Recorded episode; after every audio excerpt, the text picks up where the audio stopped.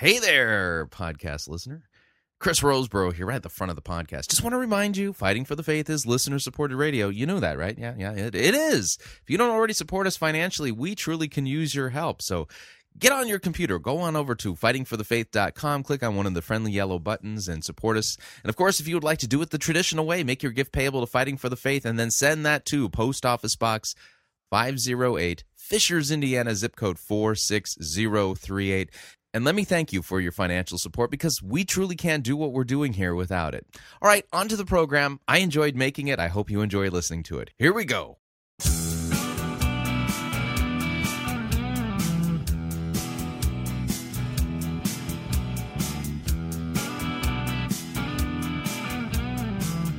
It's time for another edition of Fighting for the Faith. Friday, March fourth, twenty eleven. Looking forward to the weekend. I think we're going to get snow, too. uh, I'm I'm I'm kind of I'm kind of like ready for spring now. But I still like the snow. Oh, and did you hear Rob Bell's book has supposedly been, the date's been pushed up to March fifteenth. Yeah, they're going to release it on March fifteenth, the Ides of March. That's the day when Caesar was um, murdered. Thank you for tuning in. You're listening to Fighting for the Faith. My name is Chris Roseborough. I'm your servant in Jesus Christ, and this is the program that dishes up a daily dose of biblical discernment, the goal of which, help you to think biblically, help you to think critically, and to compare what people are saying in the name of God to the Word of God. No shortage of crazy things being said out there. As a result of it, we have to do the comparative work, and uh, it's it's it's a lot. It's a job. The reason why is this: is that um, when it comes to discernment work, you actually have to listen and read a lot of things. Uh, you need to familiarize yourself with who the people are that are saying what. Uh, you need to track down sources. You need to make sure that you are understanding what people are saying in context. And uh, you got to make sure also that when you're doing your discernment work, that you don't have any dangling participles. Yeah, you don't you don't want there to uh, you don't want people to uh, well to you know basically be lumped in with the bad guys when they shouldn't be lumped in the bat with the bad guys. It's it's it's a lot of work. It's that's all I can say, and it, it's a labor of love. I enjoy doing it. And uh, and I, I look forward to being able to do it for years to come. Anyway, today's edition of Fighting for the Faith, like I was saying at the uh, top of the uh, program here, uh, I heard rumor. I, I haven't been able to track it down to see if it's actually true, but the rumor is is that Rob Bell's book, uh, that they're going to move it up from being published at the end of the month to being released on the Ides of March, which is the fifteenth of March. If you're familiar with uh, Shakespeare's famous uh, play Julius Caesar, I, I was I was wondering if there was some kind of significance there, because I've uh, likened uh, Rob Bell's gospel to the stick it to the Caesar man gospel. You know, he was sticking it to Caesar. And so, I mean, if the fifteenth of March, well, that was the day that uh, the uh, Roman Senate killed Julius Caesar right there. I mean, just stabbed him to death. But, uh, yeah, uh, it's, maybe there is some kind of significance, so I, I don't know. Anyway, I feel like I'm wandering at the moment, but uh, let's let's talk about what we're going to talk about on the uh, program today. Uh, Ingrid Schlieder has uh, updated her blog post, and I think it's important to uh, for me to read her updates so that uh, you all can read it, because she's taken the time to clarify what she meant on her blog post, and I think that's great. And we'll take a look at what she's uh, written there. Uh, we've got a, a, a news story regarding Bishop Eddie Long. Apparently, they're losing members, and uh, r- rather interesting. We'll take a look at that. Um, and then we've got a couple of news stories that I want to get to, uh, one having to do with um, the Pope not blaming the Jews for the death of Christ. Uh, and then also we're going to spend a little bit of time looking at the uh, latest uh, article that was posted by Miroslav Volf over at the Huffington Post with the, that asks the question, do Christians and Muslims worship the same God? Do Christians and Muslims worship the same God? Now, if you're not familiar with who Miroslav Volf is, Miroslav Volf, Uh, pretty much, uh, he's a famous uh, theologian, kind of from the Moltmannian school, and if I am not mistaken, uh, he's one of the academic mentors of uh, emergent author and theologian in residence over at Solomon's Porch, Tony Jones, and uh, And so we're going to want to uh, take a look at uh, what Miroslav Volf uh, has to say uh, regarding whether or not Christians and Muslims worship the same God. And then in hour number two today, we are going to uh, take a look at um, uh, lecture number four in the uh, Hell series put out by Ted Donnelly. You're not going to want to miss that. You know, and I'm thinking, you know, even if they move up the date of Rob Bell's book from the uh, the end of March to the fifteenth, uh, to the Ides of March, yeah, kill Julius Caesar Day. Um, th- you know, I'm pretty certain that we're going to have everything buttoned up uh, on, you know, because here's the deal. I mean, um, unless Rob Bell is has got a new revelation from God, and that, you know, we've got the, you know, some kind of epistle of Mars Hill uh, or the epistle of Bell or something like that. Uh, the uh, uh, the hmm, I don't know. Would it be the the epistle to the churches in Grand Rapids? I'm I'm. Still working on trying to figure out what this epistle would... Uh, t- anyway, unless Rob Bell actually has new revelation from God and it gets tacked into the canon, I mean, the canon's been closed for millennia. And um, that being the case, I mean, yeah, I understand that the uh, that uh, HarperCollins has been trying to really, you know, ramp up the... Uh, the controversy regarding the book so that, you know, all of the uh, fighting will lead to people buying the book. I mean, I mean, seriously, you got people who... who are who are vehemently against Rob Bell's teaching. They're going to go buy the book, and then you got people who love Rob Bell. They're going to go buy the book. They're going to they're going to be laughing all the way to the bank. But the thing is, is that even when that book comes out, I mean, I mean, ser- I mean, Rob Bell has nothing to add to this conversation, really. I mean, at best, all he can do is affirm what the Scripture says, and at worst, he's going to deny what the Scripture says, and if he denies it, then he's a heretic, and that's kind of stupid. So, you know, I mean, yay, I'm glad that we've got we get to talk about hell, but I mean, you know, with the four lectures that we we played here on the program this week, and uh, the uh, the sermon review that I did earlier on uh, the Love Wins sermon, I mean... I, I, the way I look at it is I don't think Rob Bell ha- really has anything significant that he can add to the conversation because, well, um, you know, the Bible was closed long, long time ago. So, but just, you know, just my thoughts. Anyway, so with that, that's what we're going to talk about on today's program. Let's dive into the program proper. I do not have music for the segment, but um, I'm going to be reading uh, Ingrid Schlieder from uh, the Crosstalk blog, uh, uh, radio host of uh, the Crosstalk uh, radio program. One of the uh, she's a, she's not the singular host, but she's one of the hosts of the uh, Crosstalk radio program. Has updated her blog post, and I'm very happy and thankful for her update. And uh, let's read what she said, because she's actually taken some time to clarify her position, which, by the way, her position was far from clear when she originally pl- posted her blog post. But here's what she said.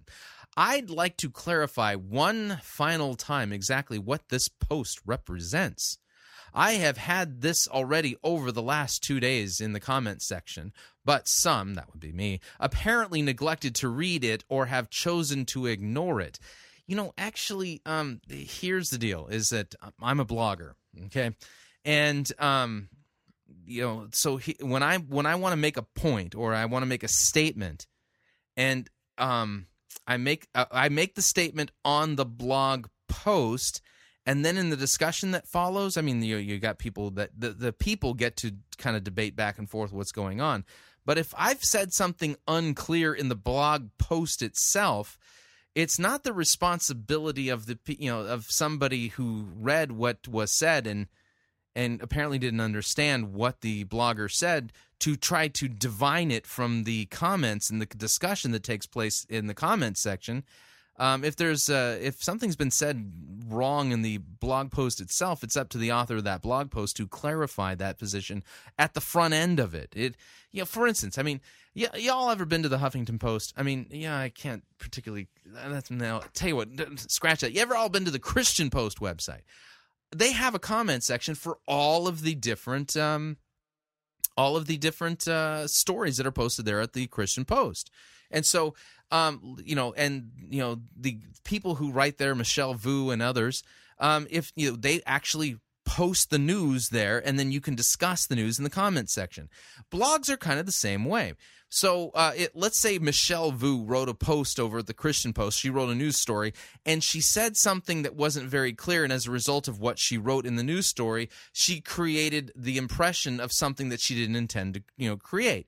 She would then need to write a retraction, right? That's how that's how this works. I mean, y'all ever read retractions like at the Washington Post or other news agencies? It's a common practice because reporters as well as bloggers are human beings, and sometimes they communicate things that, that isn't exactly accurate or what should have been conveyed, and so they write retractions.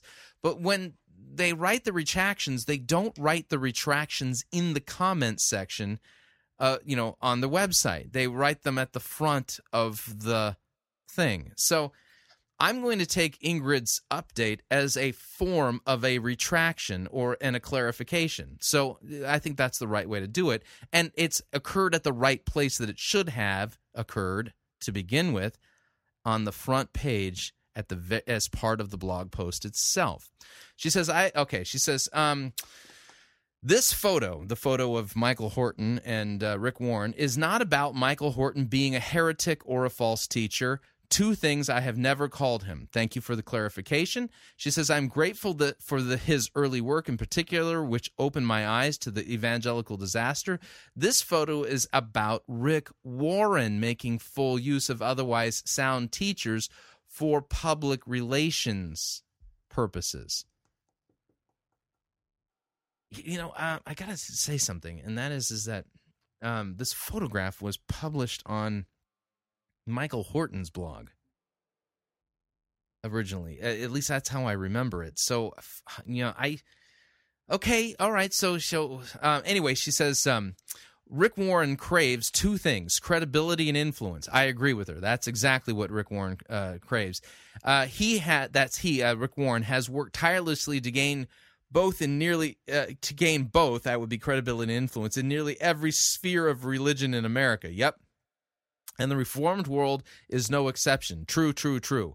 She says, she says this photograph, quote, says it all, as Michael Horton, well-intentioned as he was, having just spoken good and true things at Warren's conference, agrees to be photographed with his arms around one of the greatest spiritual wolves of our day, a bust of Calvin between them. I maintain without hesitation that this photo visually demonstrates what Warren is doing in the Reformed world. This photograph is about Warren's agenda, not Horton's intentions or beliefs. Ingrid then goes on to state, as long as Reformed leaders, authors, and teachers are willing to cooperate at any level with Rick Warren, they are lending credibility to someone who is teaching a false gospel. To this, I could not disagree more. You know, listen, it takes far more than a photograph or speaking at an event held at Saddleback to, quote, cooperate with Rick Warren or lend credibility to him. Um, I go back to my point yesterday with uh, Reagan and Gorbachev. If we were to use this logic, we would have to basically say that it was wrong of Ronald Reagan to be seen in a photograph being chummy with uh, Premier, uh, Soviet Premier Gorbachev, because he was, by doing that, he was lending credibility to communism. Let me put it a different way. Using this logic, we would have we would have to basically condemn our Lord Jesus Christ because, well, by going and having dinner with tax collectors and you know and having prostitutes, and that he was lending credibility to uh, the Roman Empire, or because Jesus ate with Pharisees who were false teachers, that by eating with them and being seen at their homes, that Jesus was lending credibility to the false teaching and legalistic teachings of the Pharisees. You know, it doesn't work that way. It just doesn't work that way. Credibility comes when somebody gives credibility, and it's not done via a photograph, it's done via words. Now, that being said, there is somebody in the Reformed camp who has actually lent credibility to Rick Warren and ought not to have. And that person is John Piper. And he didn't do it by being willing to be photographed, by uh, you know w- you know with uh, Rick Warren, it's because John Piper actually put out a video where he, in the video, said that Rick Warren was a sound and orthodox guy. John Piper has actually lent credibility to Rick Warren by doing that, and he really ought not to have done that. That that was just a complete and utter catastrophically bad thing for him to do. Foolish at best. But Michael Horton did not lend credibility to Rick Warren. And the photograph doesn't give Warren any credibility because Michael Horton hasn't said boo in a positive way about anything that Warren believes, teaches, or confesses. All the photograph did was capture a snapshot, a moment in time when Rick Warren was interviewing and having a conversation with Michael Horton, and at the end of it, they took a photograph together. By the way, if I were to contact David Shawn, who is uh, Rick Warren's chief of staff, I know for a fact that photographs were taken when Bob DeWay and I met with Rick Warren. There was there were people who were photographing the moment. Now, I don't personally have the photographs. I didn't take any myself, and I didn't bring my camera with me because I just didn't really feel in the photogenic mood when I was uh, having my meeting with Rick Warren. But the point of the matter is this, is that you could easily... Saddleback Church could easily provide photographs of myself and Rick Warren, of myself and Bob DeWay and Rick Warren. And at the end of my conversation with Rick Warren, okay, um, Rick Warren announced to me that he wanted to give me a hug because he says that he's a big hugger. And so Rick Warren hugged me. And, you know, and I kind of sort of hugged him back. But, you know, but the point of the matter is, is that had somebody snapped a photograph at that time and put it out on the web, I mean, there there could, I, I don't know if somebody did or didn't, but the reality is there could be photographic evidence of Rick Warren giving me a hug.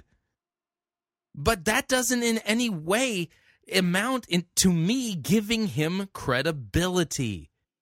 Yes, Rick Warren is a heretic. Rick Warren is a flat-out Pelagian, Bible-twisting heretic. He, what he teaches is absolutely heresy. It's not biblical Christianity. And his methodologies all flow from his bad doctrine and his bad teaching. That's true. And yes, there is somebody in the Reformed camp, John Piper, who has lent credibility to Rick Warren by verbally giving it to him. But it's not correct to say that just simply cooperating or showing up at an event that's held at Saddleback, that that amounts to lending credibility to Rick Warren. And for those people out there who who somehow turn around and say, I actually read comments that, you know, that where people were basically equating speaking at Saddleback as sharing the pulpit with Rick Warren. Oy, oy, oy, oy. Sharing the pulpit with Rick Warren would require you to actually preach a sermon at Saddleback Church during the church service. If you've never been to the Saddleback campus, uh, Saddleback, it's kind of it's it's not just a church facility; it's a conference center. I mean, it's a, it's a whole. There's a lot going on there at Saddleback, and lots of different groups actually rent out the use of the Saddleback facilities for their uh, for their events. I remember when we lived in Southern California, my my youngest daughter, she was uh, she sings in choir, and she you know she's a singer, and uh, she actually uh, you know as part of her uh, the school that she was going to, they had a big district singing choir event thing, and they rented Saddleback for that event. And so uh, my daughter actually sang at Saddleback Church. And so the thing is, is that it's it wasn't during a church service. My daughter didn't participate in worship at Saddleback Church, nor did she listen to a sermon preached by Rick Warren, and there was no pulpit set up, but they were using Saddleback's facility for the event. So, you know, we've got to be really, really, really, really, really, really, really careful on uh, and how we handle these things, that we don't handle them in such a way that we shoot the innocent, okay? Or we uh, or that the good guys get shot at via friendly fire, whether it's you know intentional, whether it's accidental, whether it's a result of dangling participles, it doesn't matter. The point of the matter is, is that it takes more than a photograph to lend credibility to Rick Warren. Anyway, let me continue. She says, with the co-opting of John Piper, Warren has achieved success that he could only have dreamed of a few years ago. As goes John Piper, so goes his followers. I hope you're wrong there, uh, Ingrid. I, I I truly, truly hope you're wrong there. Um, you know, at least what I've heard from some of the people on the inside over at uh, Desiring God is, is that a lot of his followers are not too keen and hip on uh, on the fact that uh, Piper has lent such you know strong vocal credibility to uh, Rick Warren, and there apparently, at least from what I've heard, there seems to be some dissension in the ranks uh, about uh, whether or not it was really truly a wise thing to hold the the next Desiring God conference at Saddleback. That being the case, it's, uh, listen, the Desiring God conference is coming up, and it's going to be at Saddleback this year, and um we. We've got to be real careful here. We and I'll, let me explain why. Okay, number one, it's absolutely beyond a shadow of a doubt true that John Piper has given his, has lent his credibility to Rick Warren. That's absolutely on the record. There's no denying it. Okay, I completely disagree with John Piper, and I disagree uh, that I, I don't even think that's a smart thing to do. Now, that being the case, is that. I'm I'm pretty certain that John Piper had some say in the fact that this year's Desiring God conference is going to be held at Saddleback, which I don't think is a wise thing to do. That being said, um, I don't get a vote.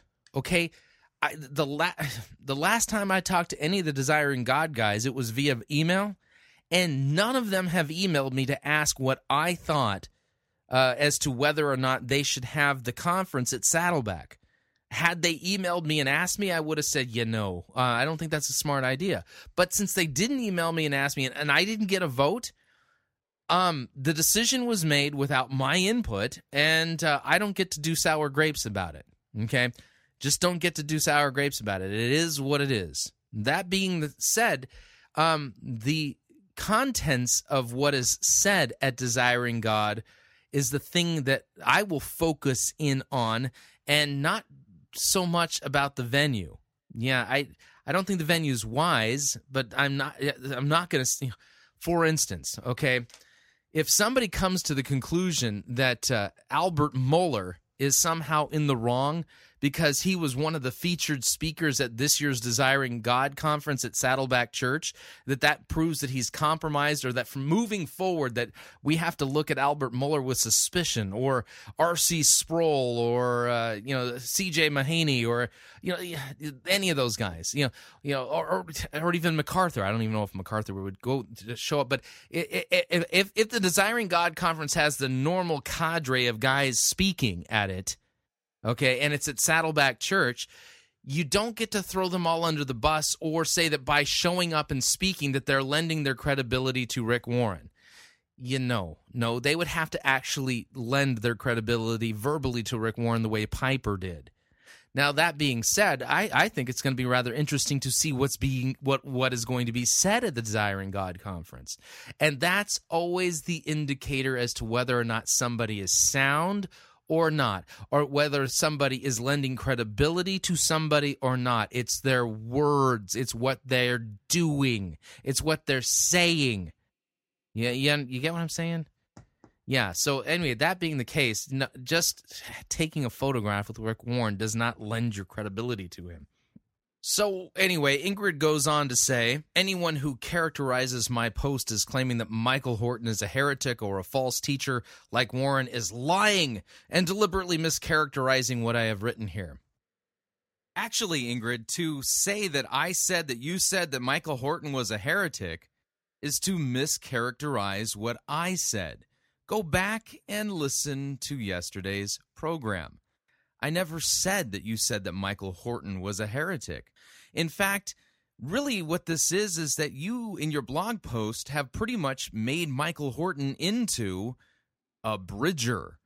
And a bridger is a thing that you've invented. It's not a biblical teaching. It's not a biblical category. And the problem is, is that you have taken it upon yourself to warn the church about bridgers. Bridgers are people who apparently are orthodox. They're unwittingly lending credibility to Rick Warren, and you have made it clear in public on Jan Markell's radio program this week, of all places, that you feel that it is your job to warn the church about these so-called bridgers. Here's what you said on the matter. Warren is a deceiver. He is a false teacher, and anyone who links arms with Rick Warren must also be warned about. Yeah, did you hear that? You said that Rick Warren is a deceiver, and anyone who links arms with Rick Warren must also be warned about.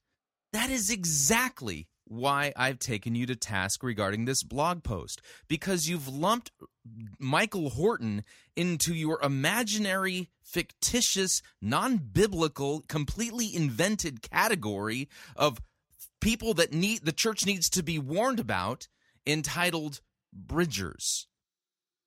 Yet, the only evidence that you gave that Michael Horton was a bridger was the photograph. You took it out of context, and you never even mentioned any of the things that Horton said at that conference or the things he reported regarding his interview and discussion with Rick Warren.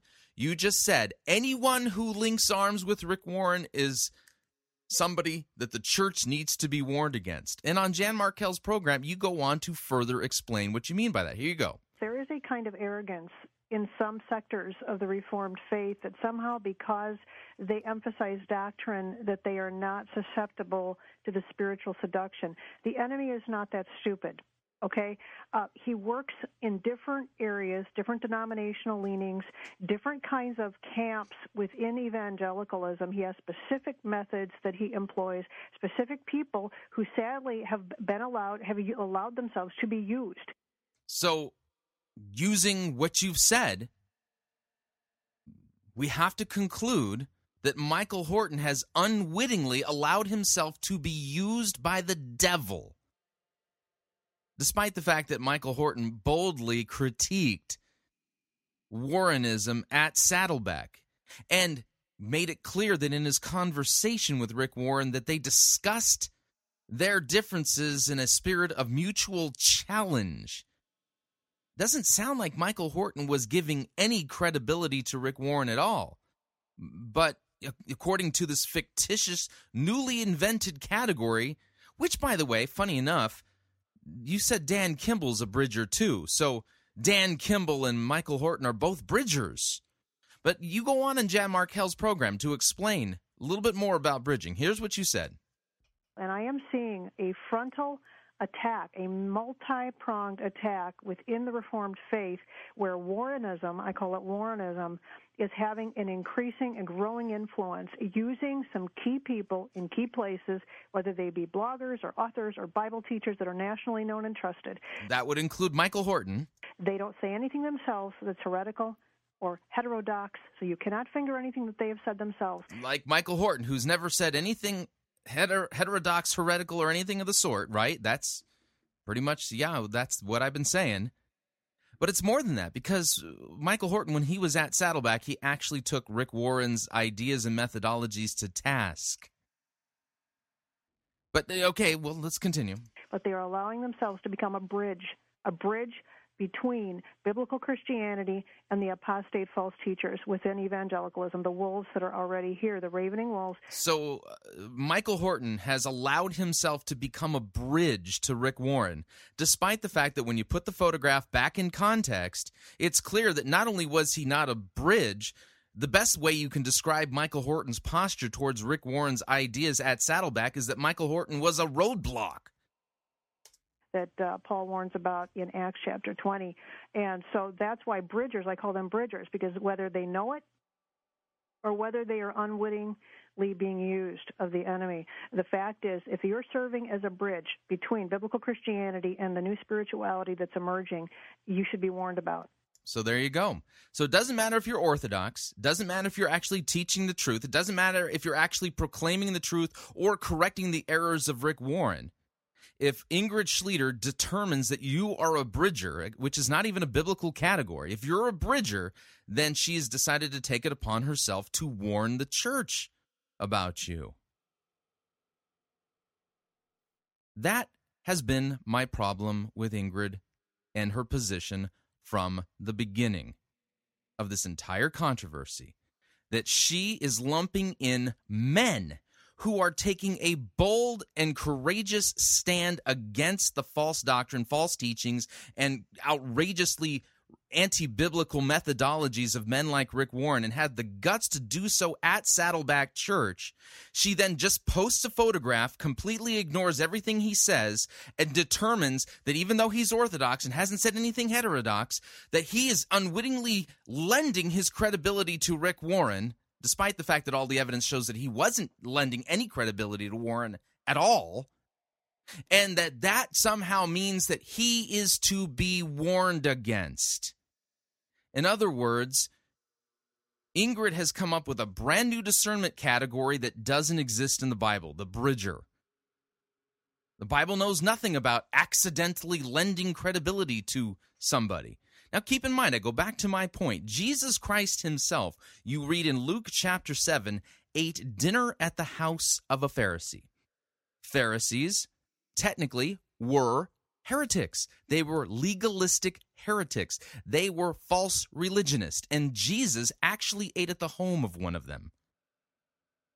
If Ingrid's concept of bridger, you know, somebody who actually teaches the truth, does all the right things, actually boldly speaks against all the errors out there, but is seen accidentally with somebody who is a, a heretic or is in the same room with them or takes a, you know, and here's the deal. There's no photographic evidence of Jesus eating at uh, the, the Pharisee's house, but there, that's because there were no photographs back then.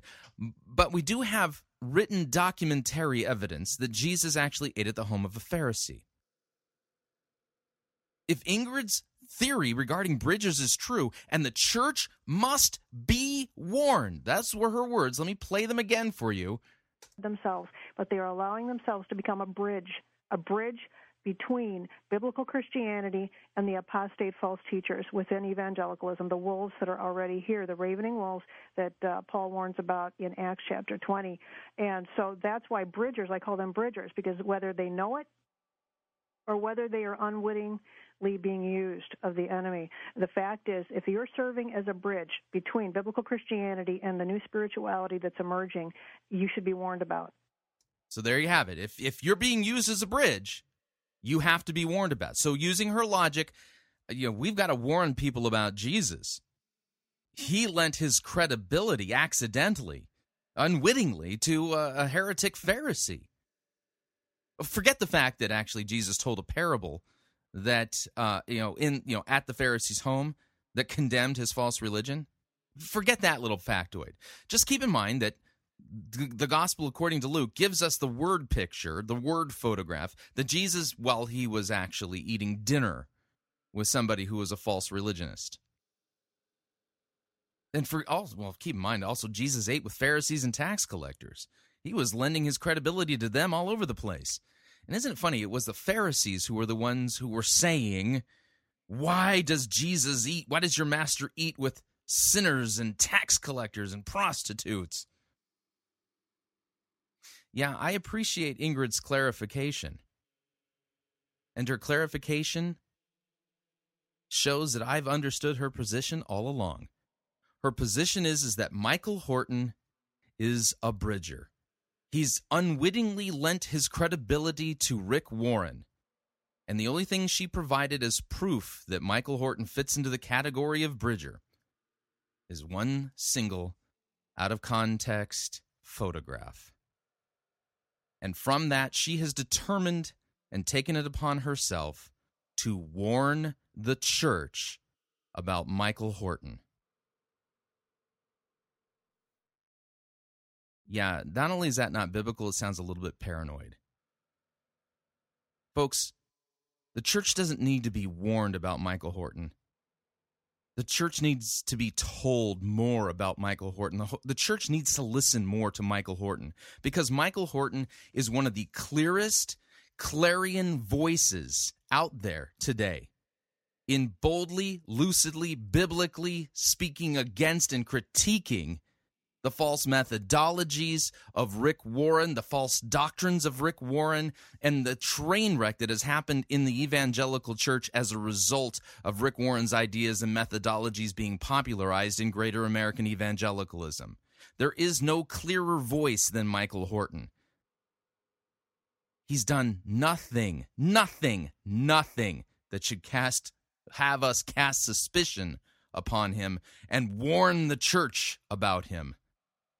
Nothing, because when you put the photograph back in context, it shows that he was a valiant proclaimer and defender of the historic biblical gospel and spoke boldly against the errors of American evangelicalism and Rick Warren's methodologies, and he did it at Saddleback. Contrary to what Ingrid says, bridge, a bridge between biblical Christianity and the apostate false teachers within evangelicalism, the wolves that are already here, the ravening wolves that uh, Paul warns about in Acts chapter twenty. And so that's why bridgers, I call them bridgers, because whether they know it or whether they are unwittingly being used of the enemy, the fact is, if you're serving as a bridge between biblical Christianity and the new spirituality that's emerging, you should be warned about. Contrary to what she said, Michael Horton doesn't need to be warned about. Again, you need to tell more people about him. And the fact that Ingrid can't tell the difference between enemy and ally, between friend and foe, but has decided to take it upon herself to turn her allies and her friends into enemies that need to be warned about, shows me that she has lost touch with what true biblical discernment is. And again, her category of bridger, she invented that. It's not found in the Bible. And the reason it's not found in the Bible? Plain and simple. Because the category bridger isn't a biblical teaching. It's actually nothing more than the age-old logical fallacy known as guilt by association. And that's all Ingrid has done here.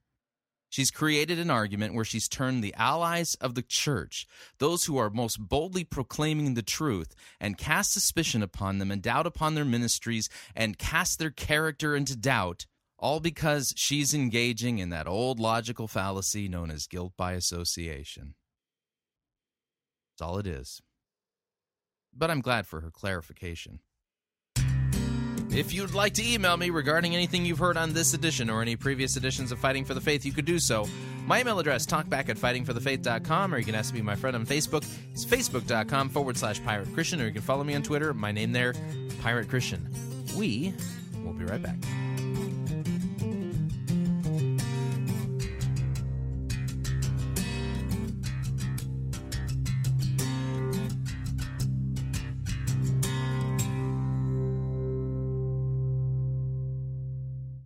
Unless your righteousness surpasses that of Rick Warren, you cannot be saved.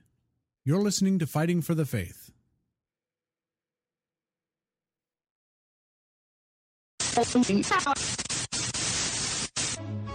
You're listening to Pirate Christian Radio. We'll be taking your false doctrine now.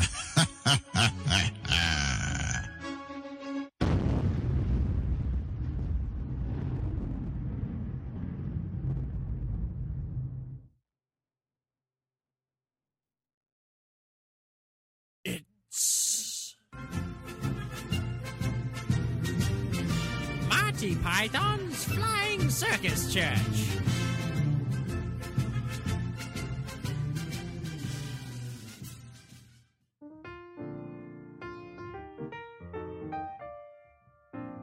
Welcome to Build a God. How can I help you? Hello. I received a Build a God certificate for my birthday, so I'm here to build my own deity. Oh, this has got to be so exciting for you. Oh, it really is. Okay, let's get started. The first thing we have to do is determine whether your god is male, female, or unisex. Men are pigs anyway. She has to be female. Great choice. Now we have to select some of the attributes of your goddess. What do you provide?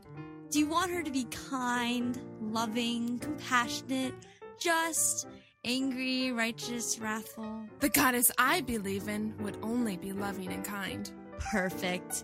Now, is there any kind of sin that needs tending to by your goddess? Sin? You know, things like lying, cheating, stealing, murder, homosexuality. Well, I definitely want my goddess to be gay-affirming, and sin itself just feels so negative. I'm a good person, and I think my goddess will think everyone else is too. Oh, wonderful. Your goddess is coming along beautifully. Now we have to get to the difficult questions. Does your goddess offer an afterlife? Yes, my goddess would let everyone go to heaven, except for Hitler, Genghis Khan, my good-for-nothing ex-boyfriend. Oh, excellent, excellent! Now for the final step, you have to name your goddess. Hmm. I think I'm going to name her Jesus. Oh, wonderful! That's what everyone names their God.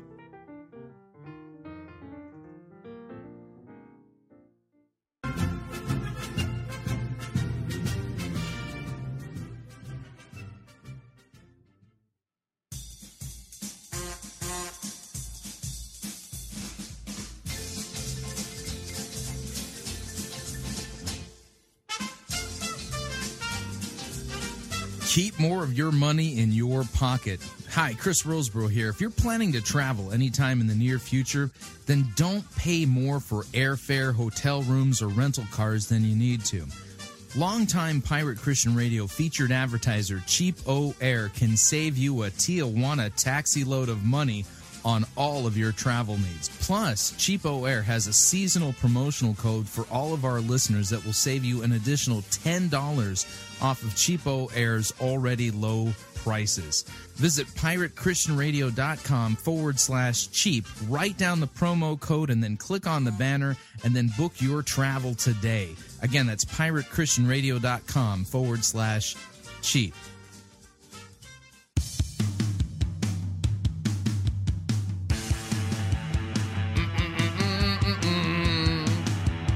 All right, we're back.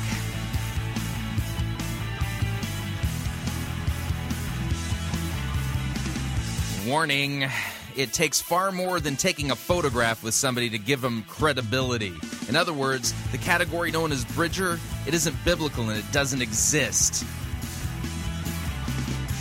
Need to remind you all, Fighting for the Faith is listener-supported radio. That means we depend upon you, your generous gifts, financial contributions, in order to continue bringing Fighting for the Faith to you as well as to the world. You can partner with us financially by visiting our website, fighting for the faith dot com. When you get there, you'll see two friendly yellow buttons. One says donate, the other says join our crew. And when you join our crew, you're signing up to automatically contribute six dollars and ninety-five cents to the ongoing work and mission of Fighting for the Faith and Pirate Christian Radio. Of course, if you would like to specify the amount that you would like to contribute, you can do so by clicking on the donate button, or you can make your gift payable to Fighting for the Faith and then send that along to Post Office Box five oh eight, Fishers, Indiana, zip code four six zero three eight.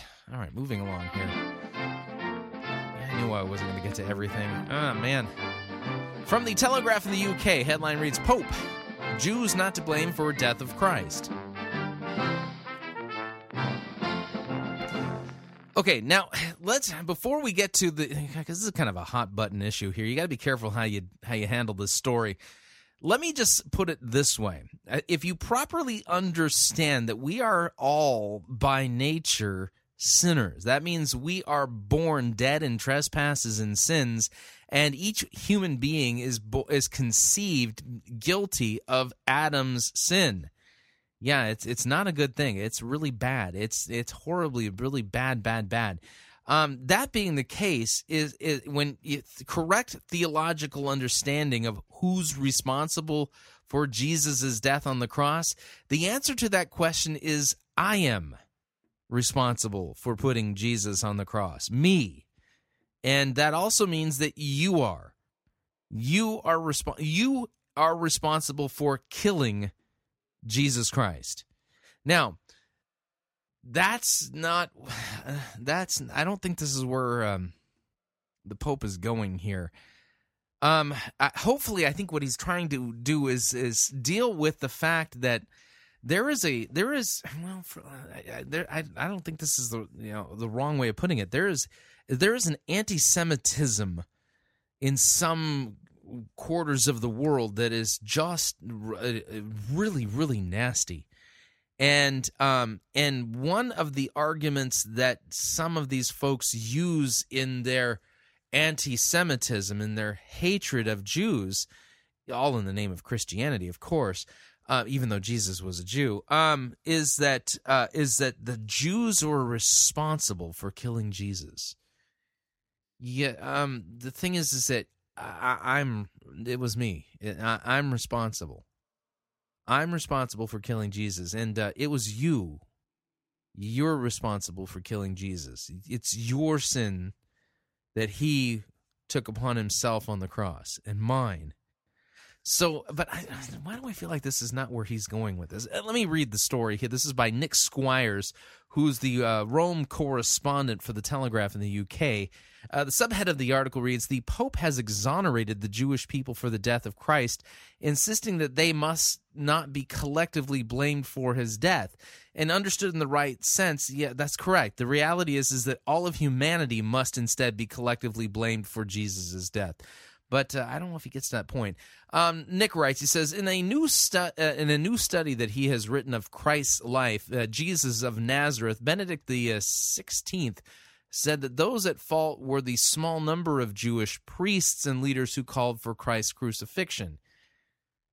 See, I see that's the thing. Um, I wouldn't have gone for the narrow thing. I would have gone for the wide. Anyway, uh, the Roman Catholic Church, but I'm not the Pope. Just... I'm just a radio guy. Anyway, uh, the Roman Catholic Church has maintained for decades that Jews were not responsible for Christ's execution, most notably in nineteen sixty-five with a document entitled Nostra Aetate. Uh, but Benedict's uh, book further underlines the Vatican's teaching. While some of the Gospels refer to all of the Jewish people Uh, calling for Christ's crucifixion, it was in fact the temple aristocracy who demanded his crucifixion after his trial by Pontius Pilate, the Pope wrote. And and he's right. It's it, that's correct. But then you got that, that account in Jesus where the whole crowd is yelling, "Crucify him, crucify him."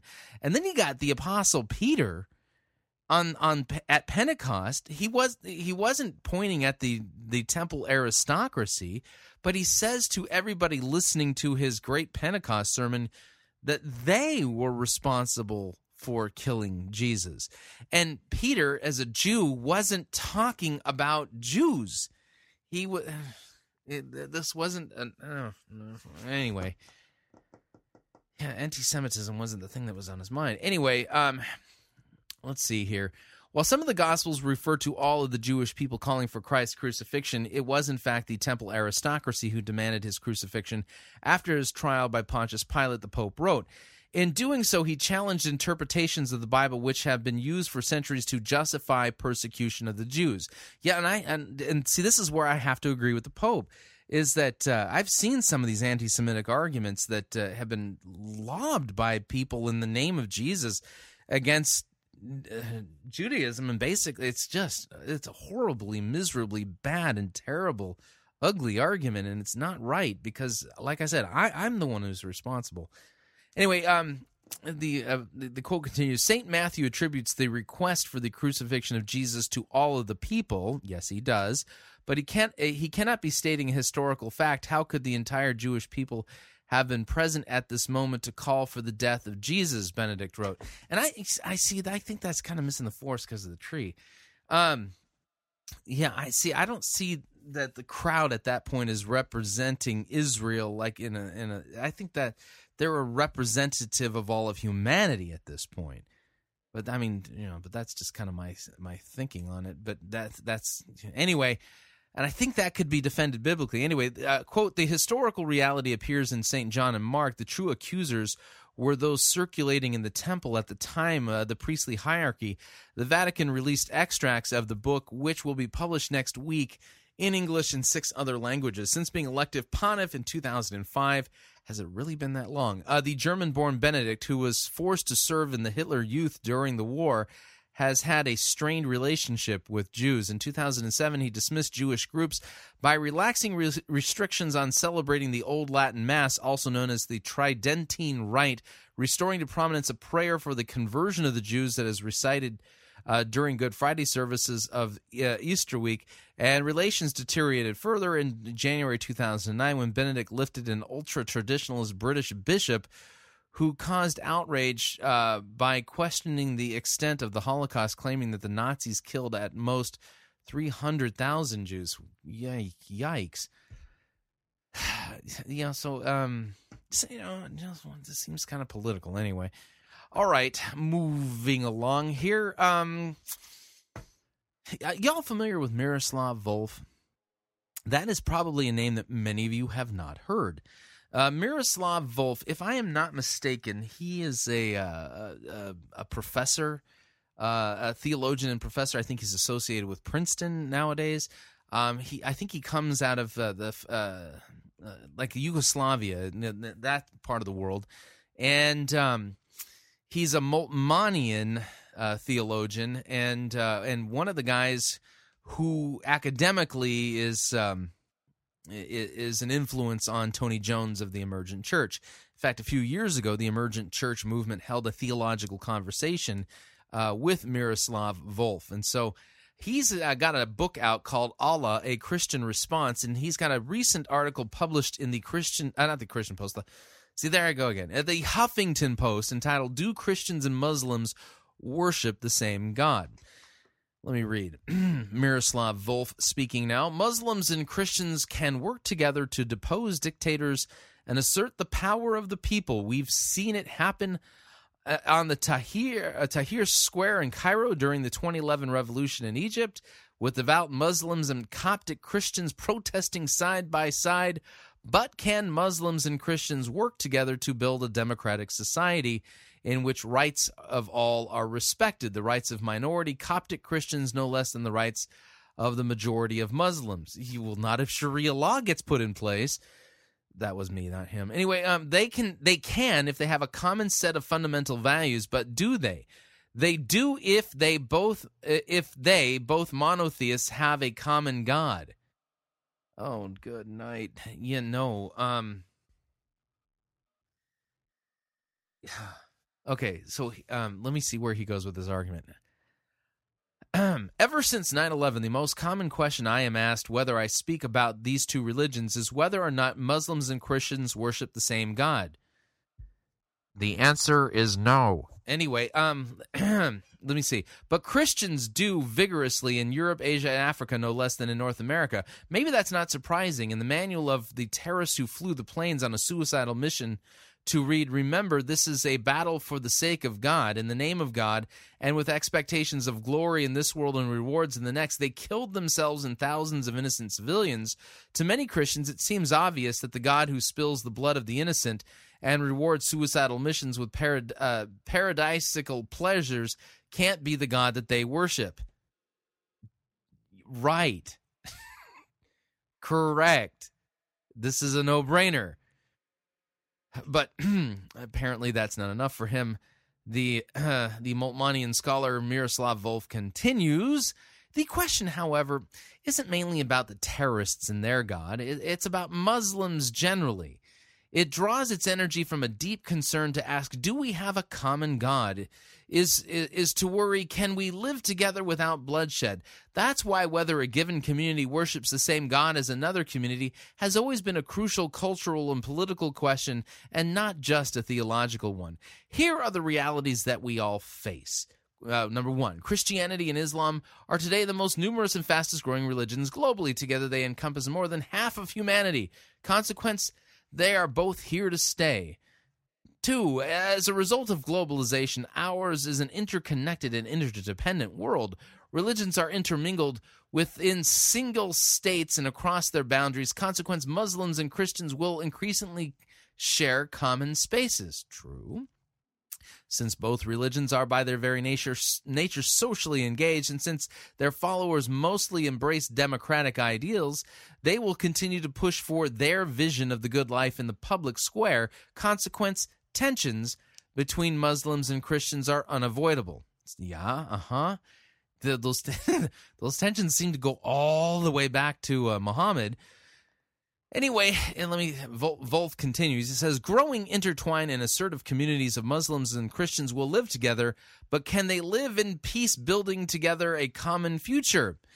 At the height of the Iraq War in two thousand four, influential T V evangelist and former U S presidential candidate Pat Robertson said, quote, the entire world is being convulsed by a religious struggle. The fight is not about money or territory. It's not about poverty versus wealth. It's not about ancient customs versus modernity. No, the struggle is with who Baal, the moon god of Mecca, known as Allah, is supreme, or whether the Judeo-Christian God of the Bible is supreme. Fighting words these are. Two supreme divine de- uh, beings always mean war. The fact of the matter is this: fearful people bent on domination have created the contest for supremacy between Yahweh, uh, the God of the Bible, and Allah, the God of the Quran.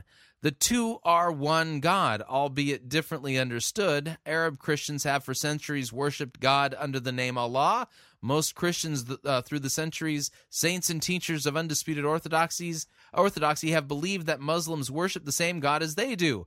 They did so even in times of Muslim cultural ascendancy and military conquest, when they represented a grave threat to Christianity in the whole of the of Europe. After the fall of Constantinople, the city named after the first Christian emperor and a seat of Christendom for more than a, a thousand years, Cardinal Nicholas of Cusa, a towering intellect and an experienced church diplomat, un- affirmed unambiguously that Muslims and Christians worship the same God, albeit partly differently understood. Oh, man. What to do with this? Um, yeah, here's the issue. Okay. I don't care what Cardinal Nicholas of Cusa said. If Cardinal Nicholas of Cusa, who was a towering intellect and an, and, and an experienced church diplomat, claimed in fourteen fifty-three that Islam and Christianity worship the same God, Cardinal Nicholas of Cusa was wrong. And so is Miroslav Volf. I don't see any, um, in this article, you know what's missing?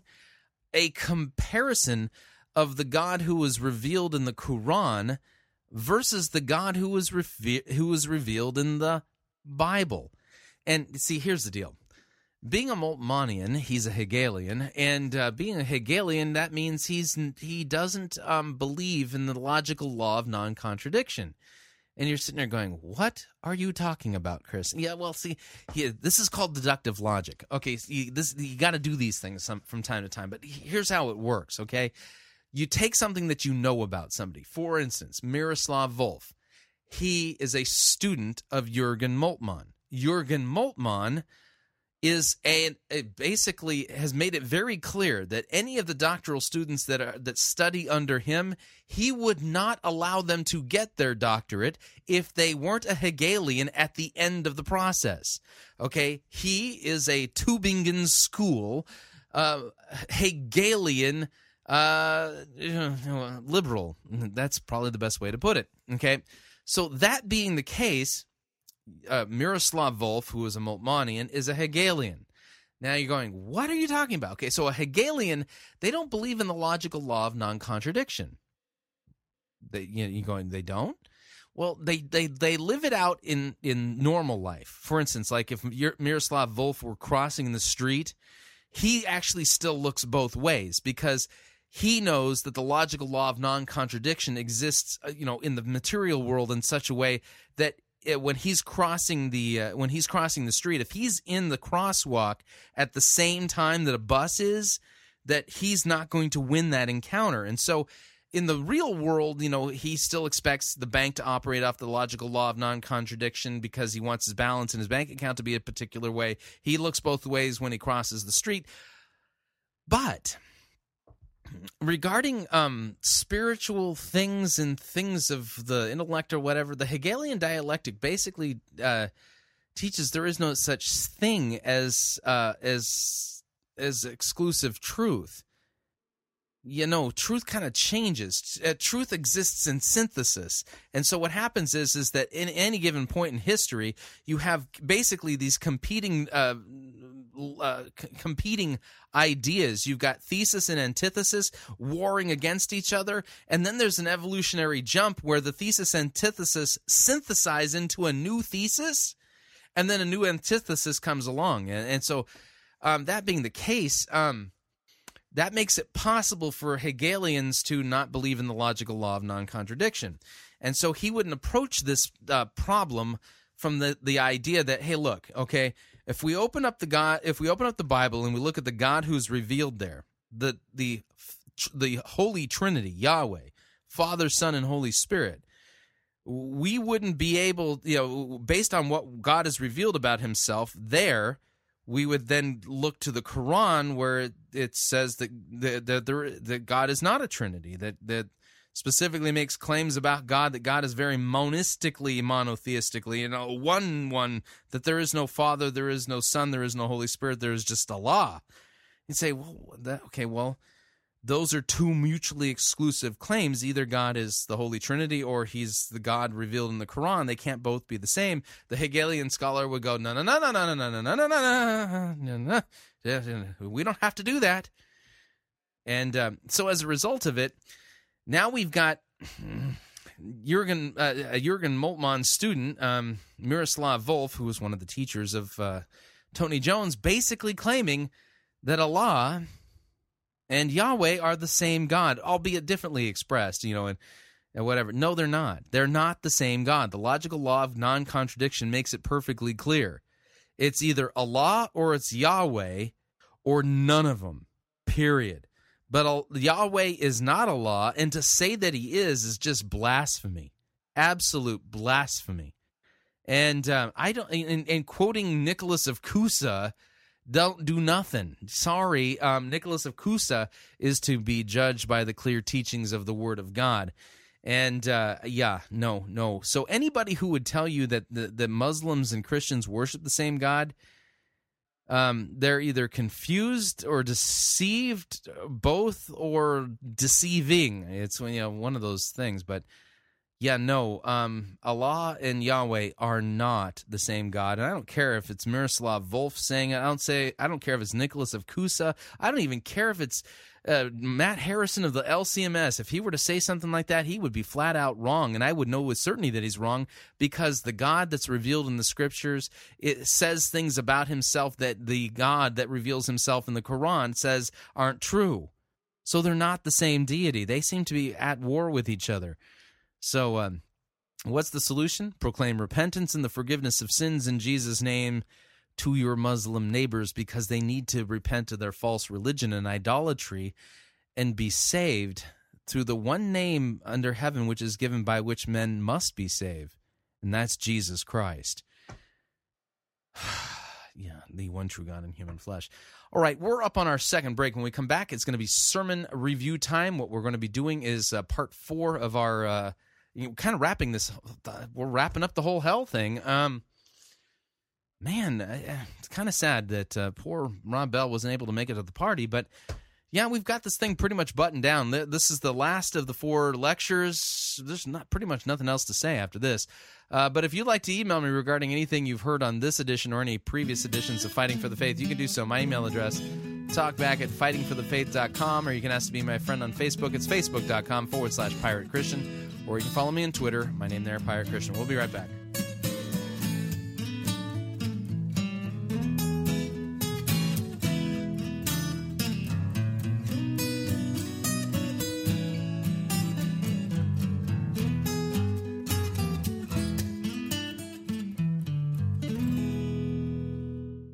No itching ears are scratched here. You're listening to Fighting for the Faith. This is the air I breathe. This is the air I breathe.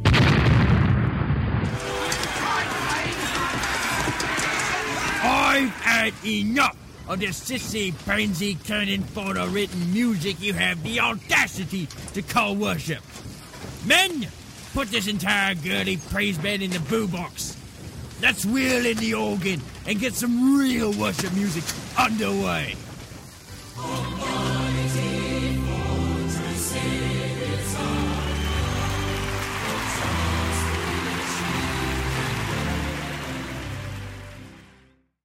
Ye be listening to Pirate Christian Radio.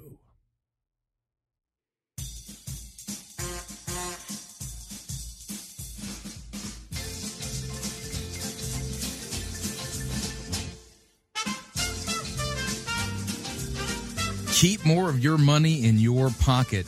Hi, Chris Roseborough here. If you're planning to travel anytime in the near future, then don't pay more for airfare, hotel rooms, or rental cars than you need to.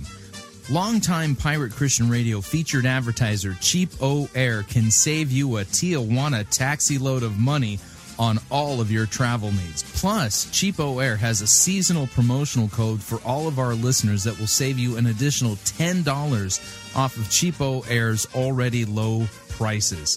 Visit piratechristianradio.com forward slash cheap, write down the promo code, and then click on the banner, and then book your travel today. Again, that's piratechristianradio.com forward slash cheap.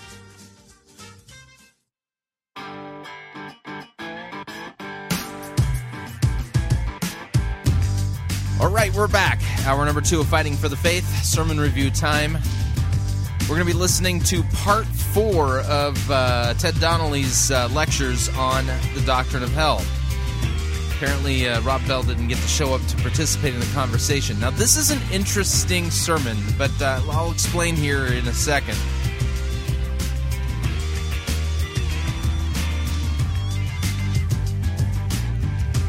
Hold on. Let's uh, cue up the sermon review music.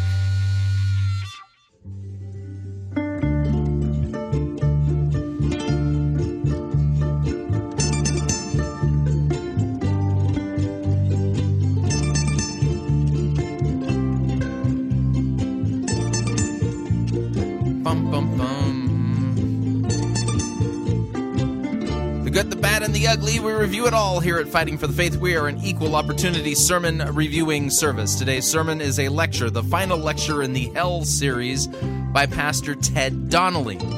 Now, I know I'm playing the ukulele music here, and this actually is a good sermon, but I'm going to use this not so much to focus in on hell, but to focus a little bit, you start to focus away from hell per se to point out one of the major differences between Lutheran and Reformed preaching regarding sanctification, because this sermon, although it's talking about the doctrine of hell, you're going to hear hell, this one, I think, demonstrates one of the fundamental differences between how Lutherans look at sanctification as opposed to the, how the Reformed look at sanctification. That being said, keep in mind it is a sermon on hell, but this one's just so fascinating to me on a, on a, on a secondary level that I had to bring the secondary level up to the front. Let me uh, let me kill the music. So without any further ado, here is Ted Donnelly, uh, the last sermon that he last lecture that he gives on the doctrine of hell, talking about how the how should the doctrine of hell practically apply to Christians. Yeah, and uh, I'll, I'll be pausing along the way because there's certain things that he says that I wouldn't say it that way, uh, specifically because I have a different view of sanctification than he does. So uh, uh, just you'll see what happens as we go. But he, here's uh, Ted Donnelly. Here we go. Thank you all very much for inviting me to speak at this conference. Thank you for your warmth and friendship and great kindness to my wife and myself. Thank you for the challenge of the teaching, which I have been privileged to sit under. Pastors don't often have that joy. And for the challenge of fellowship with many of you. We have seen much of Christ in you and have learned many lessons. Thank you for the privilege of being here. May God bless you all in your churches and in your individual and family lives. The fourth question and the last question that we want to consider this evening as we think together of the biblical doctrine of hell, is a very practical one. What effect should the reality of hell have on us? What effect should the reality of hell have on us? So this is the this is the practical application part of the sermon lecture series. Pay close attention. The main effect is a very obvious one on which we spent a great deal of time yesterday evening. Its main thrust is obviously to the unconverted, to those who are still without Christ and without hope. Perhaps still some here. And if you are not a Christian now, if you have not been born again by God's Spirit, I appeal to you again. Think. Remember what you heard yesterday evening. Don't let it drop out of your mind. Jesus wept over Jerusalem because he could look into the future and see the wretchedness which faced them. If you're not a Christian, we weep for you.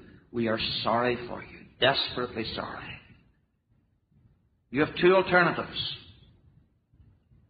You may by faith enter the family of God and heaven forever, or you may go forever to the lake of fire. I appeal to you again. Why will you die? God himself invites you. You have another opportunity. God has been very good to you. You resisted him yesterday. You've been resisting him since. But he is merciful, and he is patient. Okay, now, got to pause here. Right off the bat, you know, going into the application part of the lecture, I would emphasize the gospel far more at this point than the law, because, or hell, because hell has to do with punishment and it has to do with the law, and faith comes by hearing and hearing through the word of Christ. Yeah, he's pretty much done, well, he, what he's done is absolutely scare us all silly about uh, hell, and he'd handled it correctly and soberly, and the frightening uh, details of it were not done in such a way for Hollywood kind of stuff. I think he actually gave a fair representation of what hell's all about, and the law's done its work now. We need the gospel big time at this point. We, oh man, and not just in passing, we need it really placarded at this point, that on the cross, Christ actually suffered all of our, sucked up the wrath of God. It was upon him. So that will, and how that is for us, and, ta- and placard the good news of the forgiveness of all of our sins won by Christ.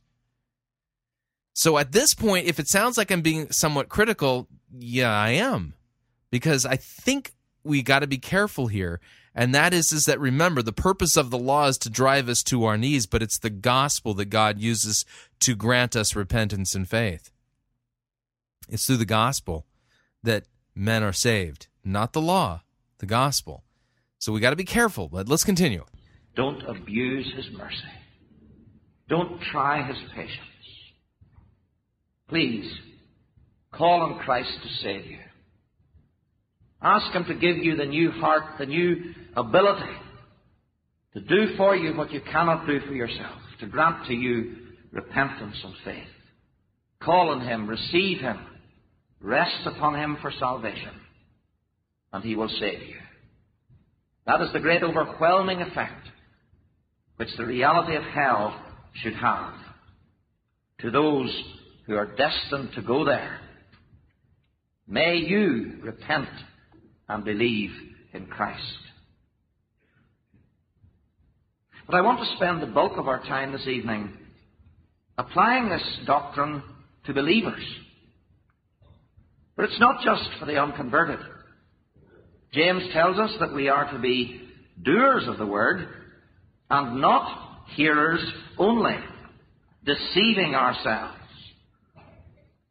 And that applies to all of us. In the doctrine of hell, we have heard God speaking to us, not man. Who can hear the voice of God and remain unchanged?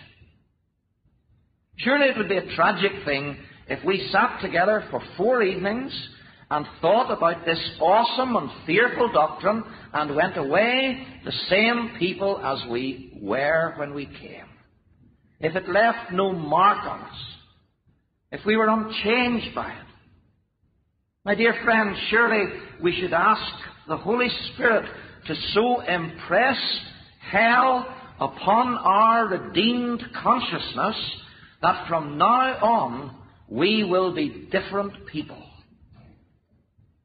I said at the beginning that I commenced the study of this doctrine some months ago with a degree of reluctance and hesitation. But I want to say now that that feeling rapidly changed to one of thankfulness and privilege. And long before I had finished my preparation, I was glad that I had been asked to study this doctrine. And I hope and pray that it has made an effect on me and changed me as a person. So I want to bring before you this evening six things which the doctrine of hell should produce in us. There are many more, but we concentrate on these. What effect? Okay, now stop. Okay. Listen carefully and don't misunderstand him here. Six things that the doctrine of hell should impress upon us. When you hear those words, it's not hell, it's the biblical teaching about hell. So what the Bible reveals. So when you hear somebody say something like, today we're going to learn the doctrine of hell, or we're going to learn about the doctrine of the Trinity, that's shorthand, and it's not it's not that the doctrine is the thing we're studying. We're studying what God's teaching, what God's Word has revealed on this. You, you got to keep that key in your mind so that you don't misunderstand what he's doing here, okay?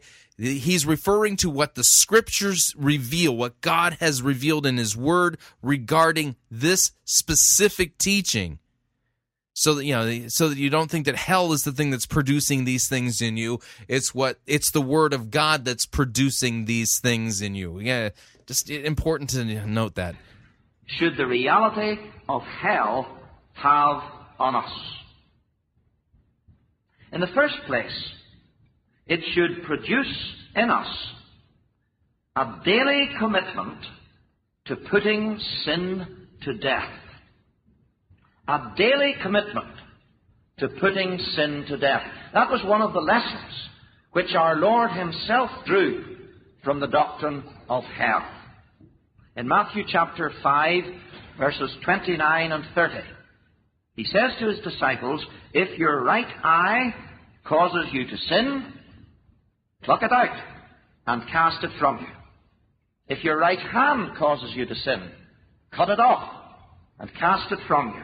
For it is more profitable for you that one of your members perish than for your whole body to be cast into hell. There's the doctrine of hell.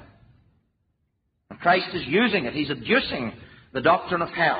He's bringing it to bear on the consciences of his disciples. And he says the only alternative for you to going to hell is to deal radically with your personal sin, to amputate, to pluck out, to cut out, to cast away.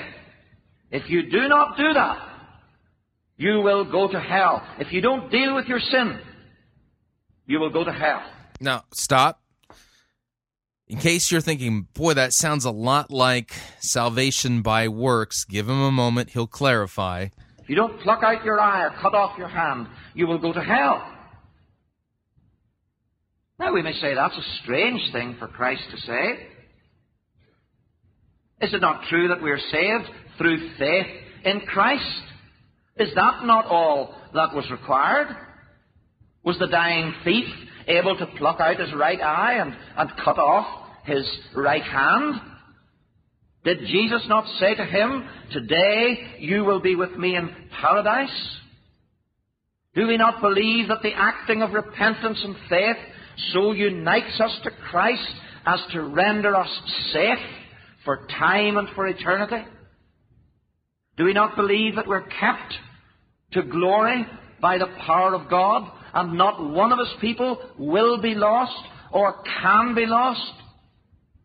Is the gospel not exceedingly simple? If you're unconverted, believe. If you're converted, you're safe. Where does amputation come in? Where does hell come in as a possibility? But to think in this way is to misunderstand salvation, as many do. People think, you see, of salvation as one self-enclosed, instantaneous transaction that is over and done with, full stop, end of story. And once you have carried through that transaction, you have a legal right to heaven. It's like purchasing a house. If you had enough money to put down the whole purchase price, that house would be yours forever.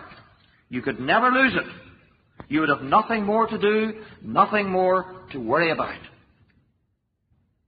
But that's a misunderstanding. Believing in Christ is the beginning of a new relationship. It is not a self-enclosed little capsule in our past history. Okay, now this is where I would start to make a big distinction between the Lutheran view of sanctification versus the Reformed view. Did you hear what he said? Now, this is a Presbyterian minister. This guy is a, a Calvinist, you know, through and through. I mean, all, all the way through the Jonathan Edwards quotes, you can tell that, that he truly is... is really swimming in uh, in uh, Reformed theology. And this is where I would make the difference. It's that it's not that we're in a new relationship that we're responsible for. The, it's this, that as Christians, we are a new creation in Christ. And now that we are a new creation in Christ, the thing that that new creation does, that new man gets to work and does, and does the thing of putting to death our sinful nature. But you don't put your, you do not, do not, do not, do not uh, rest your assurance of salvation based upon your mortification of the flesh. Otherwise, you're going to find yourself in a, in a situation down the road where you're going, I just don't know if I'm mortifying my flesh enough. I don't know if I'm really, truly doing... If, if I'm really even saved, because the one thing I can tell you, the longer you live the Christian life, you know, and the more you realize what God's Word demands of you, what His law actually is is pushing for in your life, and you realize how far afoul you you really run uh, uh, afoul of that, the less sanctified you feel as you get uh, get closer along. So your assurance needs to actually be somewhere outside of yourself, something that you can cling on to. And you don't want to rest your assurance based upon your sanctification. Yeah, that's not, uh, you know, or or even how well you're doing in the, your mortification.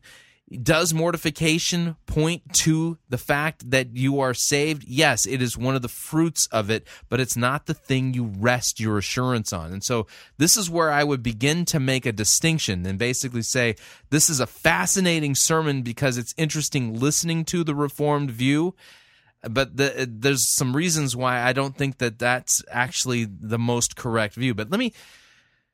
let me let me quote the Apostle Paul.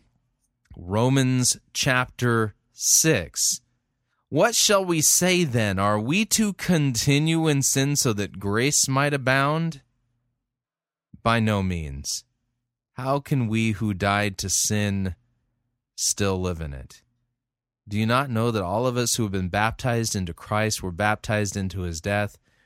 We were buried, therefore, with him by baptism into death, in order that just as Christ was raised from the dead by the glory of the Father, we too might walk in newness of life. For if we have been united with him in a death like his, we shall cer- certainly be united with him in a resurrection like his. We know that our old self was crucified with him in order that the body of sin might be brought to nothing, so that we would no longer be enslaved to sin. For the one who has died has been set free from sin.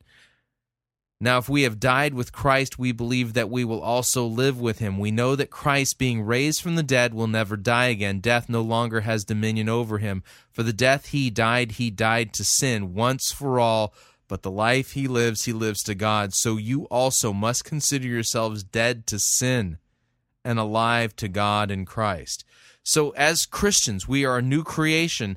And notice that Paul takes us back to our baptisms. In our baptisms, we are buried with Christ. We are raised with Christ. Colossians says our hearts are circumcised by Christ. You can look at uh, Paul and Peter. Their sins are washed away. And Paul asks the questions, should we sin that grace may increase? May it never be.